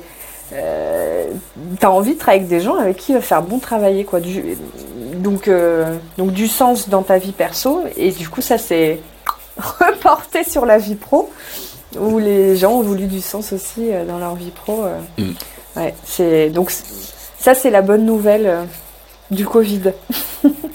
Mais clairement, je le vois de plus en plus. Et même moi, en fait, euh, je, je viens de me, tu viens de m'y faire penser, mais il y a plein de logiciels que j'utilisais. Et quand j'ai tâté le service client et que c'était de la merde, j'ai dit non, plus jamais des trucs avec des services clients pourris parce que c'est important en fait d'avoir un vrai contact euh, quand ça va pas. euh, Tu veux pas un mec qui te réponde. euh, L'expérience que j'ai eue la semaine dernière, tu vois, c'est le mec. Genre, j'essaie de transférer de l'argent de Revolut à PayPal. Et euh, du coup, ça marche pas. Je contacte Revolut et Revolut, il me dit oui, c'est parce que PayPal il demande pas un 3D Secure et que maintenant c'est obligatoire. Je dis ok, je contacte PayPal et PayPal il me dit euh, non, mais c'est votre banque qui a refusé. Je dis oui, elle refuse parce que la loi dit qu'elle est obligée de refuser. Et il me renvoie genre un truc de FAQ, c'est juste après, je suis là, mais Ouais. pour... écoute juste ce que j'écris quoi, c'est et je te l'ai dit, c'est quoi le problème, comment le résoudre? Enfin, je t'amène un truc sur un plateau, le mec me renvoie la FAQ, je, là, je fais euh, mérite que tu brûles toi avec tout PayPal. Ils t'ont énervé. Ah, ils t'ont Ah énervé. ouais. mais, mais je trouve Mais ça. oui, oui, t'as raison. T'as raison. Euh, on, est tous, on est tous dans le même cas. C'est c'est horrible d'avoir un problème et d'avoir quelqu'un qui comprend pas en face. La personne n'aura peut-être pas la solution, mais si déjà elle prend le temps de bien comprendre, de bien écouter et que tu sens que tu es compris, déjà tu es beaucoup plus satisfait, même si la personne n'a pas la solution. Parce que tu dis, ah, elle a compris, elle a fait de son mieux, elle n'a pas la solution, donc c'est pas de sa faute non plus. Parce que je sais pas, euh, je sais pas, bref. euh, Oui, Voilà. mais en plus, en plus j'ai euh, trouvé sur des forums euh, après, c'est l'explication elle est toute simple, c'est que euh, 3D Secure c'est en train d'être mis en place et qu'il y a certains services de PayPal qui l'ont pas encore, mais qui ça va venir. encore. Ouais. Et, bah voilà. j'aurais eu ça, le mec c'était très bien, j'étais content, j'étais bon Voilà. ok, je vais trouver une autre solution. Non, le ça. mec m'a envoyé une FAQ compris. genre euh, inhumanisé quoi. Ouais. Mais c'est pour ça que euh, euh, avec Reda, on est très, euh, comment je pourrais dire, on croit beaucoup au fait que pour monter un SaaS dans un secteur, il faut une expertise. Euh, avoir une idée, c'est bien, mais après, il faut une vraie expertise du secteur. Donc en fait, il faut soit en venir du secteur dans lequel on entreprend pour avoir une vraie connaissance, soit y aller. Il faut passer du temps sur euh, le terrain parce que sinon, en fait, tu peux pas avoir une bonne, euh, un bon service client parce que tu ne comprends pas les gens à qui tu parles. Euh, Donc, euh, nous, par exemple, si on n'avait aucune expérience dans l'hôtellerie-restauration et l'événementiel, mais on serait perdu. On ferait n'importe quoi. Rien que les réglages du logiciel, parce que nos clients se disent Ah, je vais faire un réglage comme ça, mais eux ne maîtrisent pas le logiciel comme nous, parce qu'ils sont onboardés, c'est leur début, et c'est le moment où on Mhm. fait tous les réglages. Donc ils vont se dire Bah tiens, on va faire ça comme ça, mais ils vont oublier qu'ils ont telle particularité qui va pas rentrer dans cette case qu'il faut faire ailleurs parce qu'ils connaissent pas euh, la map du logiciel par cœur. Et nous, si on comprend pas leur particularité, parce qu'en fait on connaît pas du tout le secteur, bah en fait ils se retrouvent avec un truc qui marche pas. Mais déjà Donc, t'aurais même pas euh, fait les réglages de base, t'aurais même pas mis euh, Peut-être aussi, ouais, la case, ouais. euh, la case de euh, il faut telle Ils auraient été juste là, euh, ah bah, ça marche pas pour nous. Voilà, il n'y a pas. Euh, donc euh, l'expertise du secteur sur lequel on est, moi je pense que c'est indispensable. Et je pense qu'on peut tous tout apprendre. Ça c'est un- une, une question Ouais. de d'intérêt, de passion, de. euh, mais il faut s'en donner les moyens. Euh, donc euh, j'ai un cher développeur. N'hésitez pas à lâcher vos ordinateurs si vous voulez entreprendre sur un secteur et aller passer du temps avec les gens sur le terrain. Déjà, vous allez beaucoup vous amuser parce qu'il y a des gens qui sont tellement contents que vous alliez les voir parce que vous êtes un peu. Mais c'est vrai, hein, les développeurs, c'est un peu toujours les. Oh, tu te rends compte, lui, sait faire ça et tout. Donc les gens, euh, bah, sont hyper impressionnés. Vous arrivez un peu comme des comme des super héros. Et puis ils sont trop contents que vous passiez du temps avec eux. Personne le fait. Aucun développeur le fait. Donc déjà, vous avez gagné au niveau business. Quand on, c'est vrai, hein, quand on développe un truc qu'on veut vendre à une cible, si on va passer du temps avec les gens, euh, moi j'ai même, euh, déjà euh, fait des journées comme une stagiaire chez certains clients, où j'observe, je regarde et tout, même si moi c'est mon métier, je le connais pourtant. Mais j'y vais parce qu'en fait, leur méthode n'est pas forcément ma méthode. Et si je ne les comprends pas, si je garde pas un pied aussi pour être toujours à jour sur le secteur, bah, je vais être perdu et en fait mon, mon produit va en être impacté, mon service client va en être impacté, etc. Donc, euh, donc voilà, et Reda aussi, il, faut qu'il aille euh, rencontrer euh, la cible, les comprendre, faire des calls, etc. il en fait beaucoup moins que moi, évidemment. Oui. il, il fait, c'est pas, c'est pas son cœur de métier de faire ça dans la boîte, mais s'il ne les connaît pas, s'il ne les comprend pas, il peut pas non plus proposer la bonne techno sur une problématique. Donc euh, voilà, ça c'est mon. Ce sera le petit message de booking aux indie makers. Allez sur le terrain. ne pas oublier d'être un débutant et aller sur le terrain. Ouais. ouais. Et on s'en fiche de pas tout maîtriser. C'est pas grave d'arriver chez des clients et de dire bah, je connais pas ton truc, explique-moi. Les gens sont toujours contents de parler d'eux et de leur métier. Tout le temps oui, surtout si tu es en train de leur dire, en plus, euh, je viens parce que j'aimerais essayer de solutionner tes problèmes. Bah ouais. Viens mon gars. c'est ça, c'est ça. C'est ça. Donc euh, voilà, ça c'est vrai que et ça impacte tout le business, tout le business. C'est vraiment, euh, ça s'infiltre partout. c'est bonne pratique de de passer du temps. Ouais, j'ai un super exemple pour ça qui est, je pense, ultra flagrant. La première boîte où j'ai où j'ai bossé, U2U, euh, donc on gérait des livraisons de livreurs. Monsieur tout le monde peut devenir livreur pour YouTube. Putain, j'en aurais parlé un paquet de fois euh, YouTube dans ce podcast. Et du coup, on a créé un logiciel qui permet de gérer les livraisons, euh, voir où ils en sont, les livreurs, avec une application. Et en fait, on avait quelqu'un qui gérait au support les livreurs pour savoir où ils en étaient, est-ce qu'ils étaient à l'heure, etc. Il passait un temps fou à faire du support, à savoir où ils étaient les mecs. Enfin, vraiment, il était tout le temps je pense qu'il était à 100 livraisons par jour, il était saturé. Genre, il passait la, journée de 8h du matin à 20h et il, il était, fallait pas lui parler de la journée, euh, parce qu'il avait pas le temps. ouais, il était vraiment dans le mal. Et donc, euh, le, le, CEO, qui était aussi son père, je pense ça a aidé, il a dit Bon, ben, on va tous faire un peu de support, comme ça, ben, il y aura des jours où il pourra faire autre chose, parce qu'il a pas le temps de réfléchir. En fait, il est tous les jours en action, et du coup, il mm. peut même pas améliorer ses propres process ni rien. Euh, et, du coup, quand on a commencé à faire son taf, moi je suis arrivé, je suis, arrivé au support, et en fait je vois que le mec il fait des trucs useless, enfin pas useless, mais il n'y a pas besoin qu'un humain les fasse. Par exemple, à chaque fois qu'un livreur il rentre pas dans la zone de livraison, dans la période de temps, dans la fourchette de temps, il lui envoie un message pour savoir est-ce que tout va bien? Et du coup, j'ai dit, mais pourquoi tu, pourquoi c'est toi qui fais ça? Genre, le logiciel, il a le numéro du mec, il a tout, on peut lui envoyer un message, et comme ça, on voit s'il répond, et toi, t'as juste à gérer les réponses. Donc déjà, t'as plus besoin d'envoyer des petits messages. Et il était là, ah, mais c'est, ça serait ouf ça. Et du coup, après être passé, on a fait deux ou trois développeurs qui sont passés euh, au poste de support. Après ça, il est passé de 100 livraisons à 1000 livraisons par jour avec le et moins de euh, difficultés pour 1000. Avec les mêmes outils quoi. Ouais, c'est juste qu'il a changé ses process. Pour, ouais, pour faire un truc, genre pour checker une livraison, il fallait faire 5 clics. Déjà, on y en a mis qu'un, puisque de toute façon, il le faisait tout le temps. Donc, on y a fait direct, il avait le, le truc en, direct. Et après, il y a plein de choses qu'il n'avait pas besoin de faire lui et qu'il avait besoin juste de gérer ce qui se passe. Parce que c'est beaucoup mieux de gérer des messages où le mec te dit tout est ok, c'est bon, tu mets lu, euh, que envoyer un message et que le mec t'attende son message et tu vois où il en est, est-ce que ça change, machin. Là, il a juste à, faire de la vérification au lieu d'être actif. Donc du coup, bah, c'est beaucoup plus simple. Enfin, tu simplifies beaucoup de choses. Et ça, si tu vas pas sur le terrain, tu le vois pas. Euh, c'est très dur pour des gens euh, comme moi sur des soft skills de se dire comment est-ce qu'on peut améliorer parce que nous, on n'a pas la connaissance de ce qui est possible de faire. Qu'est-ce qu'on peut automatiser? Alors, euh, je dis ça, maintenant j'ai quand même un peu plus de réflexe, heureusement. Après six ans de ça, ça, ce serait un peu inquiétant. Mais quand j'ai, quand j'ai démarré, chez Privatiseur et qu'on passait, je sais pas moi, de 100 demandes à 300 demandes à 1000 demandes par jour, il me disait faut, faut optimiser Clément, j'étais là. Tu euh... plus vite Ouais, ouais, ouais, ouais, ouais, ouais, ouais, on va. Mais je savais, je, c'était dur, je savais pas où taper quoi, mais en fait parce que j'en avais aucune idée et ça prend beaucoup beaucoup beaucoup de, de c'est beaucoup d'apprentissage de, de nos de notre part à nous opération euh, pour se rendre compte. Donc c'est vrai que de temps en temps euh, que aussi l'équipe euh, tech ou produit passe du temps avec avec les, les, soft skills, opérations, enfin tout tout ce qui bourdonne autour pour comprendre ça se trouve, parce qu'il y a des trucs qui vont vous sauter aux yeux, ou nous, il va nous falloir un an pour, euh, pour les remarquer en disant peut-être qu'on peut automatiser ce truc-là et c'est qu'on ne le sait pas. euh, et à l'inverse aussi, d'emmener. Euh, d'emmener. Moi, je sais que j'ai des clients, pas tous, mais il y en a, ils sont très friands d'être dans les process de, de réflexion sur le produit. Ils adorent.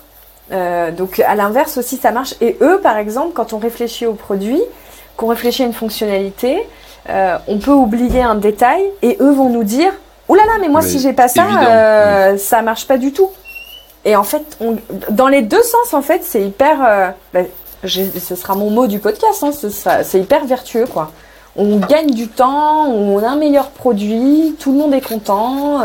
On s'amuse bien aussi parce que bah, on passe du temps ensemble, on rigole. C'est des moments un peu on n'est pas tout seul devant son ordinateur à traiter des choses, on est dans l'échange, donc euh, c'est, bah, souvent c'est convivial, quoi. On discute plus, on se fait des blagues. Voilà. Si tu vas avec les bonnes intentions, normalement ça crée des moments sympas. Ah oui, oui, oui, non, faut y aller de bonne humeur. Euh, du coup, j'aimerais bien euh, qu'on revienne du coup sur mes petites questions. Donc globalement, là sur le, sur le produit, euh, comment vous faites euh, grandir le, revenu C'est euh, grâce au contenu. Est-ce que dans vos process, vous avez aussi des, des process d'upsale, peut-être des choses où vous, essayez d'avoir plus de, à vendre plus à vos clients, avoir des nouvelles fonctionnalités, peut-être des choses en plus? Non, on a repensé tous nos prix pendant le Covid avec nos clients. On est des grands spécialistes de tout faire avec nos clients. Hein vous aurez remarqué. Euh, donc euh, on, a repensé tous nos prix. Donc en fait, on a aussi euh, quelque chose d'assez intéressant pour nos clients et pour nous parce que c'est un prix qui va dépendre des volumes. Un peu comme on le retrouve sur certains outils de no code, si je ne me trompe pas de terminologie. Mais je pense notamment à la barre de recherche Algolia ou des choses comme ça que nous on utilise hein, d'ailleurs chez Booking Check. Euh, ou c'est en fonction des volumes recherchés, bah nous c'est en fonction des volumes de demandes traitées. Parce que là où on fait gagner du temps, bah, c'est euh, sur toute la gestion de la demande. Donc en gros, au lieu que la gestion d'une demande prenne, euh, disons, une journée pleine, sur toutes les petites heures qui vont être cumulées pendant tout le suivi du dossier, la réception, l'après, etc. on va peut-être on va peut-être réduire ça à donc on va passer de 24 heures à 8 heures euh, donc il y a une un énorme gain de temps, donc c'est vraiment notre valeur ajoutée. Donc on a tout centré sur le, volume de demandes traitées, ce qui est là où on fait, on apporte beaucoup de valeur. Euh, euh, et, c'est des paliers. Donc en fait, le client rentre dans un palier et, donc bah, si le client fait de mieux en mieux, bah, ses volumes augmentent. le petit établissement, le très gros établissement ne paye pas le même prix, donc c'est plus juste aussi. Donc c'est plus lié au voilà, si un, si nous on, a un produit qui est bien pensé, qui permet aux clients de se développer euh, sereinement euh, avec le bon outil et qu'on fait un bon accompagnement, normalement, ils vont aussi euh, gérer plus de volume, mieux transformer, voilà. Donc ça c'est pour ça. à côté de ça, on fait sur demande exceptionnelle pour l'instant parce que c'est un petit peu plus dur à modéliser, c'est qu'il y a des clients qui quand même nous demandent du conseil euh, de façon très poussée. Et là, on est obligé de passer par du payant parce que ça va au-delà de quelques heures euh, par-ci par-là. Euh, avec, parce qu'on fait des appels de conseil, mais ça va être quelques heures, c'est pas par mois maximum. Quand quelqu'un nous dit, bah moi toutes les semaines j'ai besoin de tant d'heures, euh, ça nous prend beaucoup de temps. Euh, donc, euh, donc là, on peut passer sur des accompagnements personnalisés. pour l'instant, c'est un peu de la demande comme ça, mais moi, je commence à avoir un peu des idées là-dessus.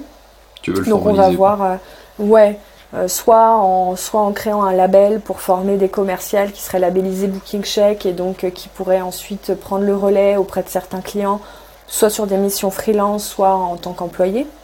Euh, ça peut être aussi de voir si on ne peut pas créer un petit studio euh, de d'expertes avec des, compétences différentes. Moi, par exemple, je suis très euh, relation client, process et commercial, transformation.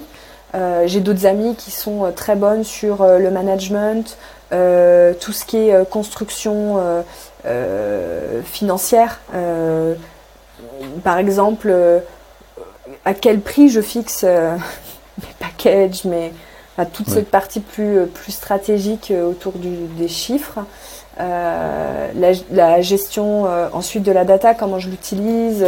Voilà, on, est, on est un groupe d'amis de commercial événementiel avec des, des, compétences très différentes et on pourrait aussi imaginer de créer un petit studio de conseils, de faire des, des, des week-ends des week-ends de formation un peu intensifs euh, auprès de lieux qui aimeraient un petit peu se, se remettre à plat sur certaines choses. Euh, voilà, il y, a, y, a plein d'idées, euh, mais on va déjà essayer de maîtriser notre croissance, parce que comme on est autofinancé, on va pas faire une levée de fonds pour financer notre croissance. Donc là, on est dans un défi de croissance.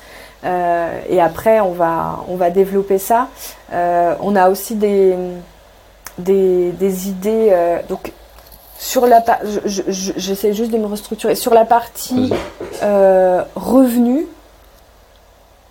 il y a vraiment euh, l'abonnement. Ah si, pardon, j'ai oublié un truc. On peut faire des fonctionnalités, créer, enfin, coder des fonctionnalités cofinancées.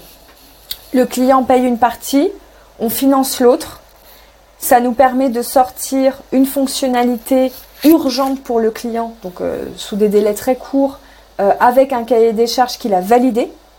Il est un peu le, c'est celui, c'est le garant du cahier des charges, c'est lui qui va dire ok je tamponne, on y va, c'est ce que je veux. Euh, et ensuite nous, comme on a cofinancé, on a l'autorisation du client de mettre ça à disposition à nos autres clients, ce qui fait que le produit devient de plus en plus intéressant pour tout le monde. Donc ça, on fait, on cofinance euh, quand on veut euh, s'aider en interne à aller plus vite euh, sur certaines fonctionnalités. Donc ça, c'est pour le, ça c'est vraiment pour la vision revenu. ok. Parce qu'après j'ai dérivé sur la croissance parce que c'était lié, mais bref, j'arrête là. Oui, oui, mais de toute façon, tu as plein de, plein de moyens d'augmenter ton, ton revenu finalement. C'est soit d'avoir plus de clients, soit de gagner plus d'argent par client. Ouais. C'était mais, la, question euh, était forcément. Mais voilà, parce que du coup, euh, ça me faisait penser à ça. Mais le notre but, c'est pas d'être les plus gros. Notre but, c'est d'être les meilleurs. On veut être le meilleur outil événementiel. On veut pas être le plus gros outil événementiel. je crois que en off, une fois, on avait parlé d'un truc que vous avez potentiellement imaginé, c'est d'avoir un nombre de clients euh, défini, non? Oui. Bah ça, ça va, c'est ce qui va arriver pour maîtriser notre croissance, c'est qu'on va ouvrir un nombre de sièges par mois en disant bah voilà, ce mois-ci, on peut accueillir 10 nouveaux clients. Au bout du dixième, vous serez sur liste d'attente pour les prochains mois. Ce qui va nous permettre aussi de voir un peu euh, l'évolution des listes d'attente. Et quand on arrive à un certain volume en liste d'attente, on sait déjà qu'on peut embaucher parce que derrière, on a le volume nécessaire pour financer un salaire. Quoi. Exactement. Et après, ça, ce serait la phase 2. Donc là, on est en phase 1. On est enfin dans cette rampe de, de décollage euh, qui a été très longue à atteindre. Euh, et euh, surtout avec la petite pause Covid. mais du coup, ça y est, on est dedans. Donc maintenant, on essaye de, de, passer cette première phase 1. Phase 2, on contrôle notre croissance en ouvrant un nombre de sièges. Phase 3, l'idée ce serait, on pense, parce que ça peut changer, de fonctionner comme un club privé et de dire euh, comme nous, on passe beaucoup, beaucoup, beaucoup de temps à vous aider, on est ravis que vous nous ayez choisis, mais on va voir si nous aussi on veut bosser avec vous. Parce qu'on va passer beaucoup de temps avec vous. Euh, donc il faut que vous soyez dans le bon état d'esprit, sinon on ne pourra rien faire ensemble. Euh, voilà, donc l'idée ce serait que ce soit vraiment un club et qu'il y ait un côté où on se choisisse dans les deux sens. Et, et, on fasse vraiment quelque chose de très fort aussi au niveau de la communauté. Parce que on a une communauté forte aujourd'hui, c'est quelque chose auquel on tient beaucoup et on ne veut pas perdre ça, euh, on ne veut pas brûler ça en cours de route du fait d'une croissance trop exponentielle avec des membres qui ne sont pas dans le bon état d'esprit. pour la communauté, vous avez un support ou c'est vraiment que euh, du physique? Ah, Alors, très compliqué. J'ai essayé de les mettre sur Slack. Euh, ça n'a pas fonctionné. Euh, parce qu'il faut installer une nouvelle app, euh, qu'il faut consulter, parce qu'ils veulent pas mettre les notifs, parce qu'ils sont déjà harcelés de tous les côtés. Donc, je pense qu'on va faire simple et efficace. On va partir sur du WhatsApp, parce qu'ils sont tous sur WhatsApp. Pour l'instant, on a une petite communauté euh, qui peut se gérer sur WhatsApp. Et puis en grandissant, on verra si on arrive à les emmener sur d'autres outils de collaboratifs, de, de chat collaboratif. Euh, et puis si on n'y arrive pas, on verra. On verra comment on fait ça. Ce qui est sûr, c'est qu'on sera obligé de garder l'événementiel physique. Ils veulent se voir, en vrai. Oui. Euh, mais en grandissant, comme on s'étend aussi à d'autres villes qu'en France, hum, c'est sympa aussi d'avoir des choses en ligne parce que ceux de Marseille euh, ont peut-être envie de discuter avec ceux de Paris. Et ils vont pas Oui, forcément venir aux il y a, il y événements. a des, il y a des vecteurs à créer entre Marseille et Paris pour certains. Tout à fait. Ils ont des choses à apprendre, à échanger, euh, c'est sûr. fait. ouais. Donc euh, voilà, Euh, pas encore. euh, on, on- c'est pas, c'est pas aussi bien structuré que des communautés de développeurs que j'ai la chance de voir sur l'ordinateur de mon, mon partenaire. Ce qui serait super, mais on n'en est pas là encore. On verra. On verra si. Je pense que si on arrive à créer une communauté où il y a beaucoup de valeur ajoutée au quotidien pendant longtemps, on va dire une bonne année, je pense qu'après on arrivera à les emmener sur des outils euh, plus complets. Ça me fait penser que, je sais pas si t'as vu, euh, hier j'ai organisé un, un genre d'apéro virtuel dans un, un espace de coworking virtuel. Tout, beaucoup trop de virtuel dans cette phrase. Euh, mais en soi, en fait, ça c'est des, des trucs qui reproduisent un peu le côté humain où euh, finalement t'es t'es avec un petit bonhomme et tu te déplaces et tu peux aller parler à des gens. Alors c'est pas Ah, encore euh, oui, méga oui, au point. oui. J'ai vu, euh, j'ai vu passer ça. Je vois, ça m'a fait penser à un jeu vidéo. euh, Oui, c'est ça. Mm. Ça fait penser à un jeu un petit peu. Alors, il Mm. y en a qui sont un peu plus, euh, jeux- qui ont une tête de jeu vidéo plus que d'autres. Mm. Ça, c'est assez funky là pour la communauté indie maker. Ça marche bien parce que euh, Oui. des gens en général qui sont assez gamers dans l'âme, qui, quand, quand tu, tu vis sur Internet, forcément, tu as joué à des jeux. Mais euh, mais il y a d'autres euh, d'autres outils qui sont pas trop mal. Euh, J'en ai vu où tu vois constamment la, la caméra de la personne, mais tu l'entends pas tant que tu te rapproches tu pas. te connectes pas. Ouais, c'est ça. Et euh, en vrai, ça, c'est des trucs pour reproduire le- le- le- l'événement physique en virtuel qui peut être un peu sympa. Je pense Après, aussi savoir, que nous, il y a les. Bon, le problème, c'est que c'est public, mais euh, le modèle un peu des lives comme il y a sur Insta euh, ou sur Ouais. Facebook aussi, euh, en, en format peut-être euh, fermé avec vraiment juste les deux intervenants, euh, enfin les deux, les trois, les quatre, j'en sais rien, qui, qui animent et puis les autres qui peuvent poser des questions et puis en fait ils peuvent se rendre compte qu'ils ont les mêmes questions et en off ils peuvent se parler. Euh, ça aussi, ça peut être un format virtuel, Euh, mais, mais c'est vrai qu'il y a ces ces nouveaux euh, formats hybrides et, et digitaux euh, qu'il faut aussi qu'on teste parce qu'on les vend à nos, enfin pas moi directement, Ouais. mais nos clients les vendent à leurs clients, pour certains. Ça s'est beaucoup développé l'événementiel digital pendant la crise. Euh, donc euh, oui, oui, carrément, hyper intéressant à tester. Je pense notamment qu'avec la génération euh, euh, 30-40 euh, des propriétaires de lieux événementiels, bars, restaurants, ça peut, ça peut les amuser. faut trouver juste le bon moment où ils vont prendre le temps de se poser face à un écran euh, et pas Ouais. bouger. Parce qu'avec l'événementiel en physique, ce qui est bien, c'est qu'ils viennent et ils oublient ce qui se passe autour parce qu'ils sont dans un autre lieu. Le plus Oui, dur, c'est ça, moi, euh, avec comme cible. quand toi tu vas les voir euh, et que du coup euh, ils sont pas dispo, ils sont en Bah, ils sont dispo, mais euh, pas en bon. Oui, oui, Ils sont à oui, mais tu- 50% avec moi. C'est c'est un peu euh, exactement le, le feeling que j'ai quand je vais voir mon père. Euh, Du coup, à chaque fois, il dit Eh, on va bouffer au resto, euh, à son resto, du coup, on va au resto. Et en fait, je sais qu'à chaque fois que je vais là-bas, je compte pas sur la disponibilité de mon père, quoi. Sinon, je suis juste ça. déçu. Bah Parce ouais. qu'en fait, il y a un truc qui arrive, ça va pas, le serveur il fait n'importe quoi, il y, a, il y a un problème avec un client. enfin. Il y a le client habitué qui passe en disant ça va, Ouais, ça t'es discute. obligé d'aller lui parler, c'est ça. et, c'est- Alors que euh, quand ils ont un moment off de euh, je vais quelque part, je suis invité à un événement, souvent euh, le téléphone Ah est rangé et ils discutent et voilà. Et, et en plus, c'est des gens qui sont souvent très festifs, donc euh, tu, tu leur mets des bonnes choses à manger, des bonnes choses à boire, ils sont partis. C'est bon. C'est Et lancé. puis, et, et puis je pense aussi que euh, t'as des gens en face de toi qui sont. Enfin, la restauration et l'hôtellerie, tu t'arrêtes jamais. Donc si t'as l'opportunité de pas bosser, et ils donnent tout. Ils donnent tout dans le, dans Ouais, le moment. ouais, et puis c'est un monde où ils sont pas beaucoup invités à grand chose, il n'y a pas beaucoup d'événements pour eux. Ils organisent énormément d'événements pour les Ouais. autres, mais il y a très peu de choses pour eux. Donc ils sont, je pense qu'ils sont contents que pour une fois on prenne soin d'eux et pas tout le temps eux prennent soin des autres. Donc ouais, ils sont contents. Ils sont, ils sont contents parce que je, je pense qu'à chaque fois qu'on fait des événements, j'ai la moitié des personnes qui me disent où est-ce qu'il faut payer?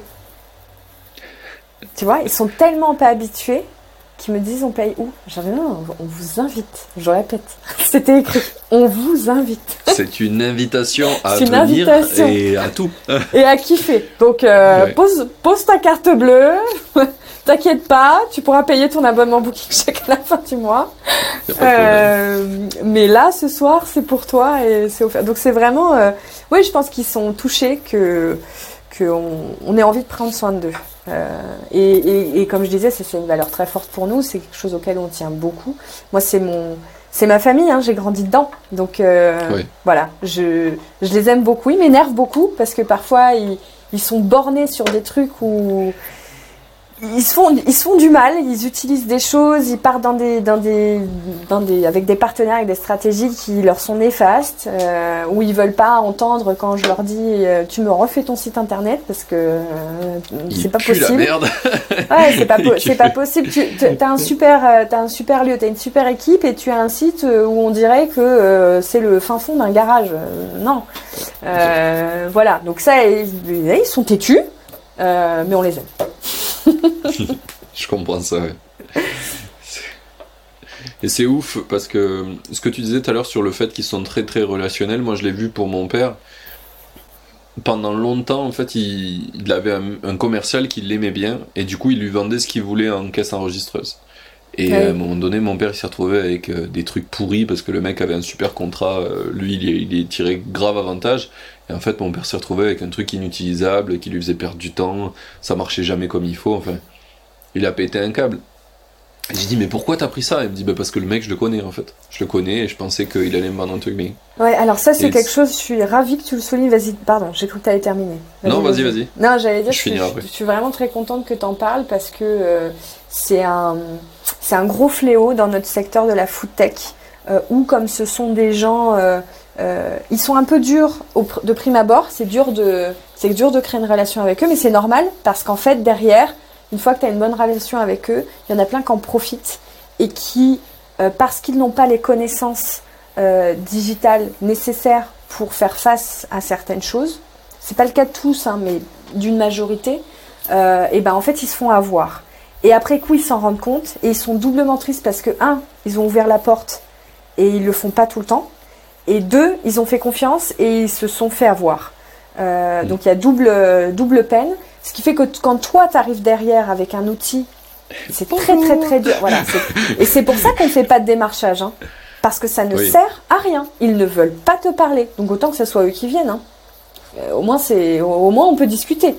Euh, donc nous, c'est aussi pour ça qu'on ne démarche pas parce qu'on veut vraiment se positionner comme un ce serait l'énergie perdue. Et puis on veut, on veut tout de suite marquer à blanc en disant on n'est pas là pour vous vendre monts et merveilles. Vous avez un besoin, vous avez un problème, on a une solution, on a une expertise, on est là pour vous si vous avez envie de bosser avec nous. Si vous voulez pas entendre parler de nous, on ne vous fera pas chier. et, ça, y a, et ça, il n'y a personne qui le fait. Et, euh, et, donc il y a beaucoup d'outils, qui, enfin beaucoup de boîtes qui se, qui se foutent clairement de la gueule des restaurateurs. Moi, je l'ai entendu dans la food tech. J'ai entendu des acteurs dire on s'en fout, de toute façon, ils comprennent rien. Donc euh, c'est clairement dit de la part de, certains acteurs, euh, voilà, qui, bah, pareil, des gens, des gens qui ont un certain niveau d'études, qui sont très à l'aise dans le digital, dans le machin, dans, des entrepreneurs qui souvent ont réussi, ont des, visions business, enfin, voilà, qui sont solides et qui du coup se disent non mais il comprend rien, Jean-Mich euh, du restaurant, il comprend rien, t'en fous, tu lui vends ça, on va s'en foutre plein les fouilles et puis quand il aura plus d'argent, euh, on s'en sera déjà mis assez plein les fouilles, on ira voir les autres quoi. Donc euh, donc ça c'est moi c'est quelque chose qui, m'énerve profondément et c'est pour ça que on, on essaye de casser cette dynamique nous en montrant que euh, on, est vraiment là pour eux. Euh, et c'est pour ça qu'il y a toute cette partie conseil, c'est pour ça qu'il y a tout ce contenu, c'est pour ça qu'il n'y a pas de démarchage, parce que c'est un secteur qui est très mis à mal, quoi. On les, on leur fait pas de cadeaux, hein. Franchement, on leur fait pas de. Je sais qu'ils sont pénibles parce qu'ils sont durs de la feuille sur euh, certaines stratégies marketing digital et tout qu'ils ont du mal à absorber. Donc je sais qu'il faut beaucoup de temps pour les convaincre de quelque chose qui vont leur faire du bien, mais il faut vraiment que ça leur fasse du bien parce qu'il y en a beaucoup qui se foutent de leur gueule et ils leur font pas du bien, Ouais. ils leur vendent des trucs qui leur faire du mal. Qui, qui, qui peuvent les tuer euh, à petit feu, comme avec ton père qui se retrouve avec euh, une- un système de caisse qui est pas du tout adapté, qui peut lui coûter les yeux de la tête alors qu'il n'a pas les revenus qui correspondent au fait d'avoir un système de caisse pareil, quoi. Donc, Oui. euh, et, et, après, il faut souligner les gentils. Tu vois, par exemple, Zen Chef, c'est un vrai acteur qui fait du bien au secteur et qui s'occupe d'aider les restaurateurs à avoir un business sain avec des outils sains et qui ne leur fait jamais de petits dans le dos. C'est des gens qui aiment vraiment les restaurateurs, qui sont là pour eux. Mais il y en a plein d'autres, ça n'est pas le cas. Donc, euh, merci de l'avoir dit parce que ça, ça m'énerve. Ah, ça y est, Ah, on va tous les deux parler d'un sujet qui nous énerve. Non, non, mais c'est vrai, genre, euh, faites des business pour vous faire plaisir et, et, et faire du bien aux gens autour de vous. Vous allez être beaucoup plus heureux, vous allez gagner beaucoup plus d'argent à long terme et, euh, et vous aurez des clients ravis et quoi de mieux, quoi. On va dire, euh, c'est bon, pourquoi se créer des problèmes euh, Oui. Enfin, voilà, arrêtez de prendre les gens pour des... De toute façon, ils s'en rendront compte. hein. Donc au pire, votre business, euh, il est condamné. Mais tu- le très bon exemple, c'est le dropshipping. La plupart des mecs qui font du dropshipping, ils Oui. savent que c'est un business qui est pas qui est pas durable parce qu'en fait, tu vends du vent à des gens, euh, c'est en Chine, ça arrive, c'est pas du tout le truc prévu. C'est cool, tu vas faire un peu de sous, hein, euh, très bien. Mais euh, c'est quand même mieux de faire un truc durable. Et de toute Ouais. façon, dans le monde où on vit maintenant, je pense que les gens vont vers, ils veulent des choses qui durent, qui soient, Ouais. qui aient plus de sens. Donc, euh, tu vas pas dans la bonne direction si tu fais ça. Ouais, enfin, c'est, on va dire que oui. Et puis, puis quel, qu'est-ce que c'est chiant de gérer euh, des clients qui se plaignent toute la journée, quoi. Euh, pareil, moi, j'ai déjà eu à le faire, euh, de, de gérer beaucoup de plaintes. tu, tu te sens pas bien à la fin de la journée, quoi. Alors, pas sur Booking Check, je vous rassure, mais quand j'ai été employée, c'est, dur. C'est dur de, de se dire, bah, en fait, je suis dans une boîte où on accepte de faire de la merde. Euh, c'est, un concept. hein, euh, Ça reste incompréhensible pour moi. Ouais, donc, euh, donc merci, merci de l'avoir souligné parce que c'est vraiment un secteur où on a besoin de, on a besoin de boîtes euh, qui, euh, qui veulent prendre soin du secteur et surtout qu'il en a besoin. Là, on a passé une période très difficile pour eux, c'est pas fini. Faut se, va falloir payer tous les prêts maintenant. Ouais.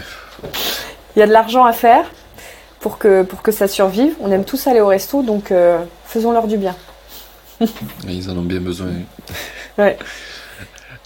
Eh bien, euh, trop bien. Je pense qu'on va pouvoir passer sur mes petites questions finales. Ça fait un petit moment qu'on parle. On a fait le tour de pas mal de sujets. C'était vraiment cool. Bah, merci Martin. Ben, Trop contente d'être là, Je- je- de parler je- entrepreneuriat un peu plus, un peu. Ouais. Pour moi, c'est nouveau. Je pense que je partagerai ce podcast à mon père. Ça lui fera du bien aussi de l'entendre. Avec plaisir. Euh, du coup, pour mes petites questions finales, la première que j'aimerais te poser, c'est qu'est-ce que tu aurais aimé qu'on te dise avant que tu te lances dans l'entrepreneuriat Euh, alors, je, je vais dire que on me l'a dit. Euh, et mais je suis contente qu'on me l'ait dit parce que c'est ce qui a été le plus dur pour moi. C'est que il faut il faut s'accrocher. Et vraiment, on, on me l'a martelé, euh, que ce soit mon partenaire qui est très très solide mentalement euh, ou des amis euh, entrepreneurs qui m'ont dit Clémence, tu t'accroches, euh, tu vas y arriver. Il n'y a pas de travail qui ne paie pas, tu vas y arriver. Et moi, j'ai vraiment eu des moments où je me suis dit, euh, c'est impossible, c'est impossible, c'est impossible. Euh, C'était très dur. Et, et ça, si on me l'avait pas dit et répété, c'est plus que dire une fois, c'est vraiment. Ouais. Euh, je, ne- ça ne serait pas arrivé. Enfin, Booking Check, ce serait loin derrière moi. Euh, ce serait pas arrivé. Donc, euh, voilà. Je, c'est ce que j'aurais aimé qu'on me dise et on me l'a dit. Donc, je suis très chanceuse. Euh, mais c'est vraiment euh, accrochez-vous, accrochez-vous, accrochez. Si vous pensez que vous faites quelque chose de bien et que vous le faites bien, accrochez-vous. C'est long. Le SaaS, c'est long, c'est dur, c'est ingrat. Donc, et le contenu.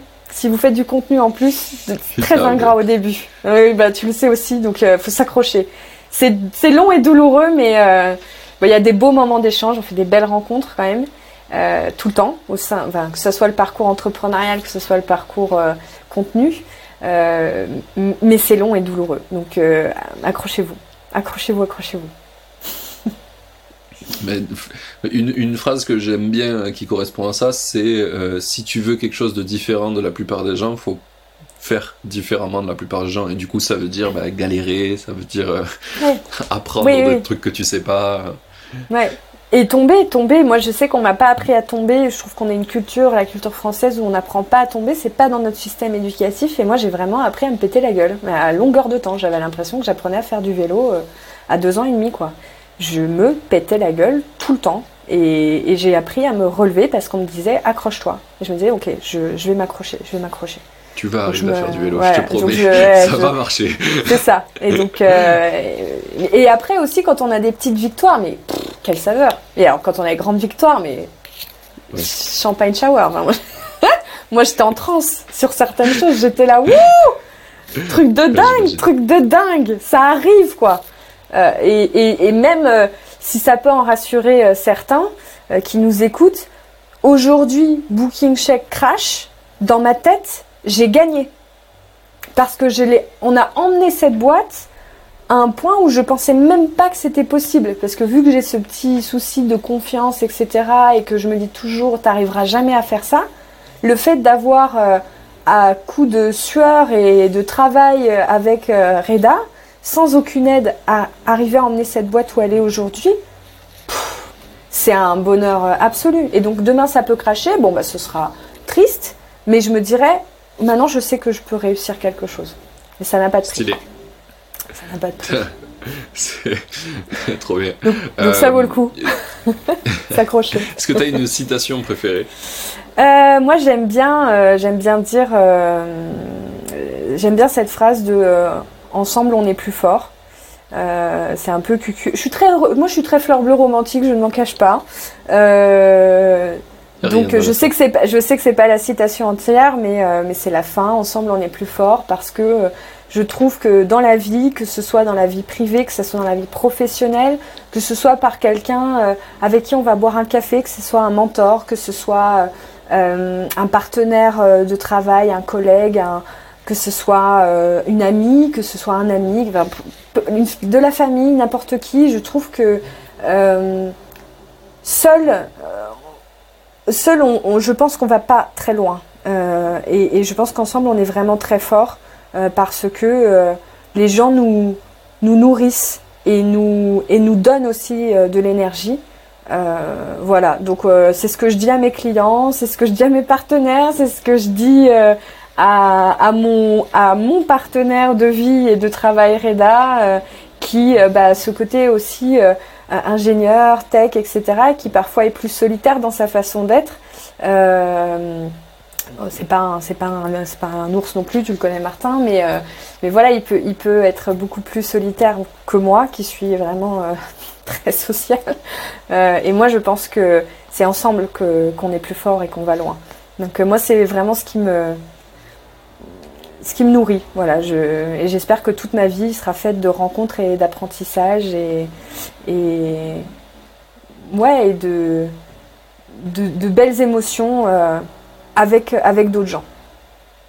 Trop bien. C'est un très très beau message qui me touche personnellement. Je suis sûr qu'il touchera les auditeurs parce que quand tu es indépendante, tu es souvent seule et tu sais que seule, c'est pas facile.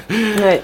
D'où l'importance de bien s'entourer. Euh, notamment dans des aventures. Des euh, ouais, ben ouais. bah, peu importe dans quoi on se sent bien, mais en tout cas de pas rester seul, euh, on, on, on, est beaucoup plus solide, on va beaucoup plus loin.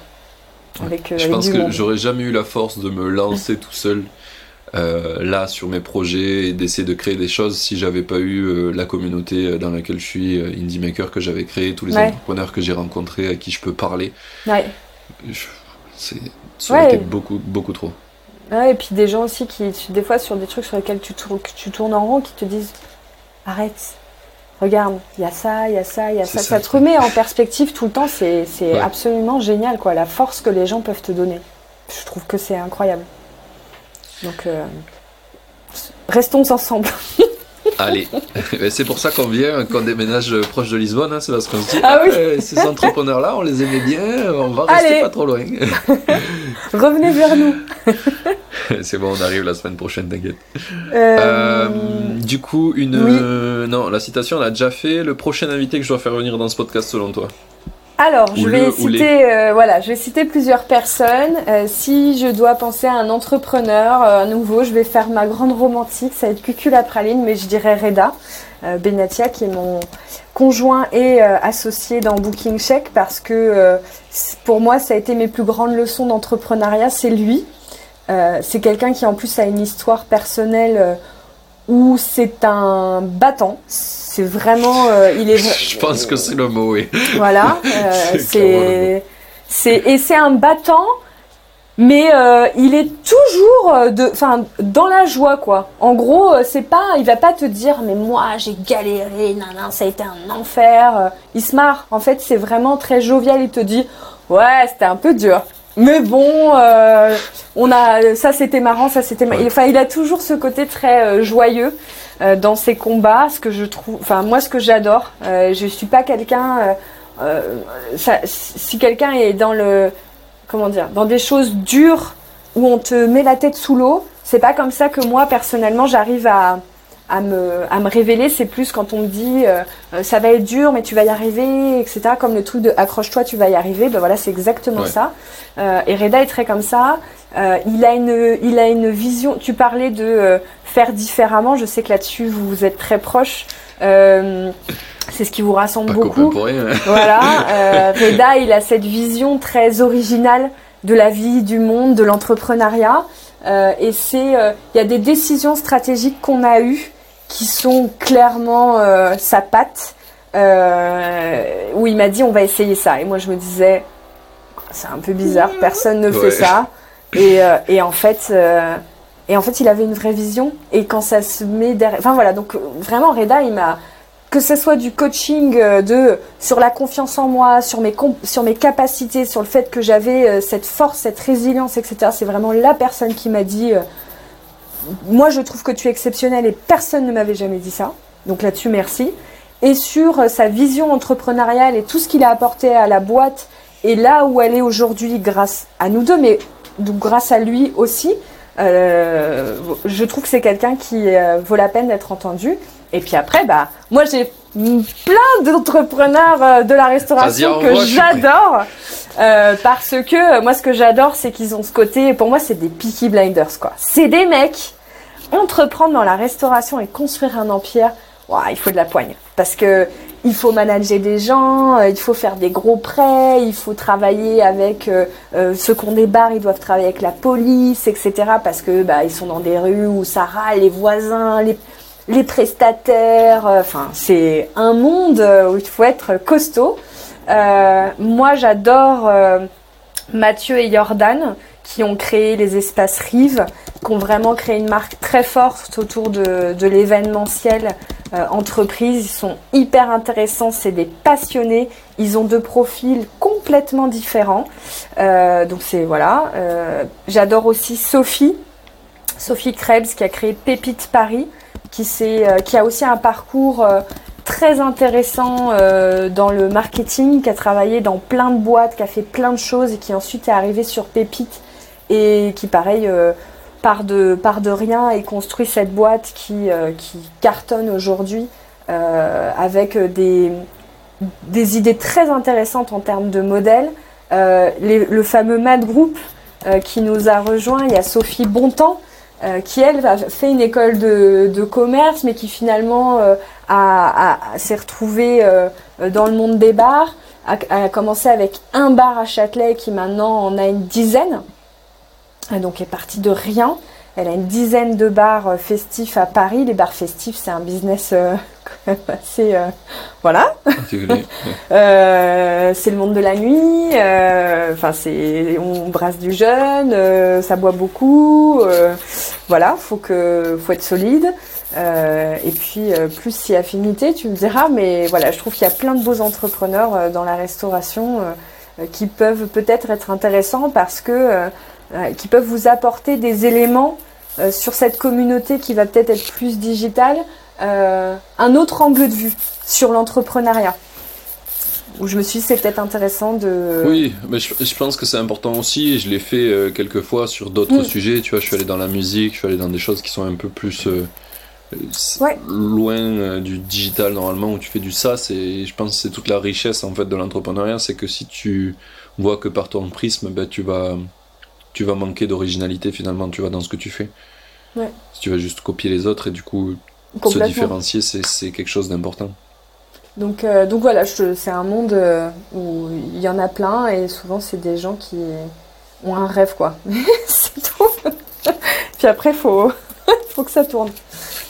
Trop bien. Eh bien, on arrive à ma dernière question. Où c'est qu'on envoie les makers qui veulent te suivre? Ah Suivre un petit peu les infos Alors n'hésitez pas. je plaisante. Euh, moi, je suis très active sur Instagram euh, avec euh, soit la page de Booking Check, soit la mienne Clémence Ferraud, voilà. Et même principe sur LinkedIn, où aussi on est on est actif, donc avec soit la page de marque Booking Check, soit soit Clémence Ferraud.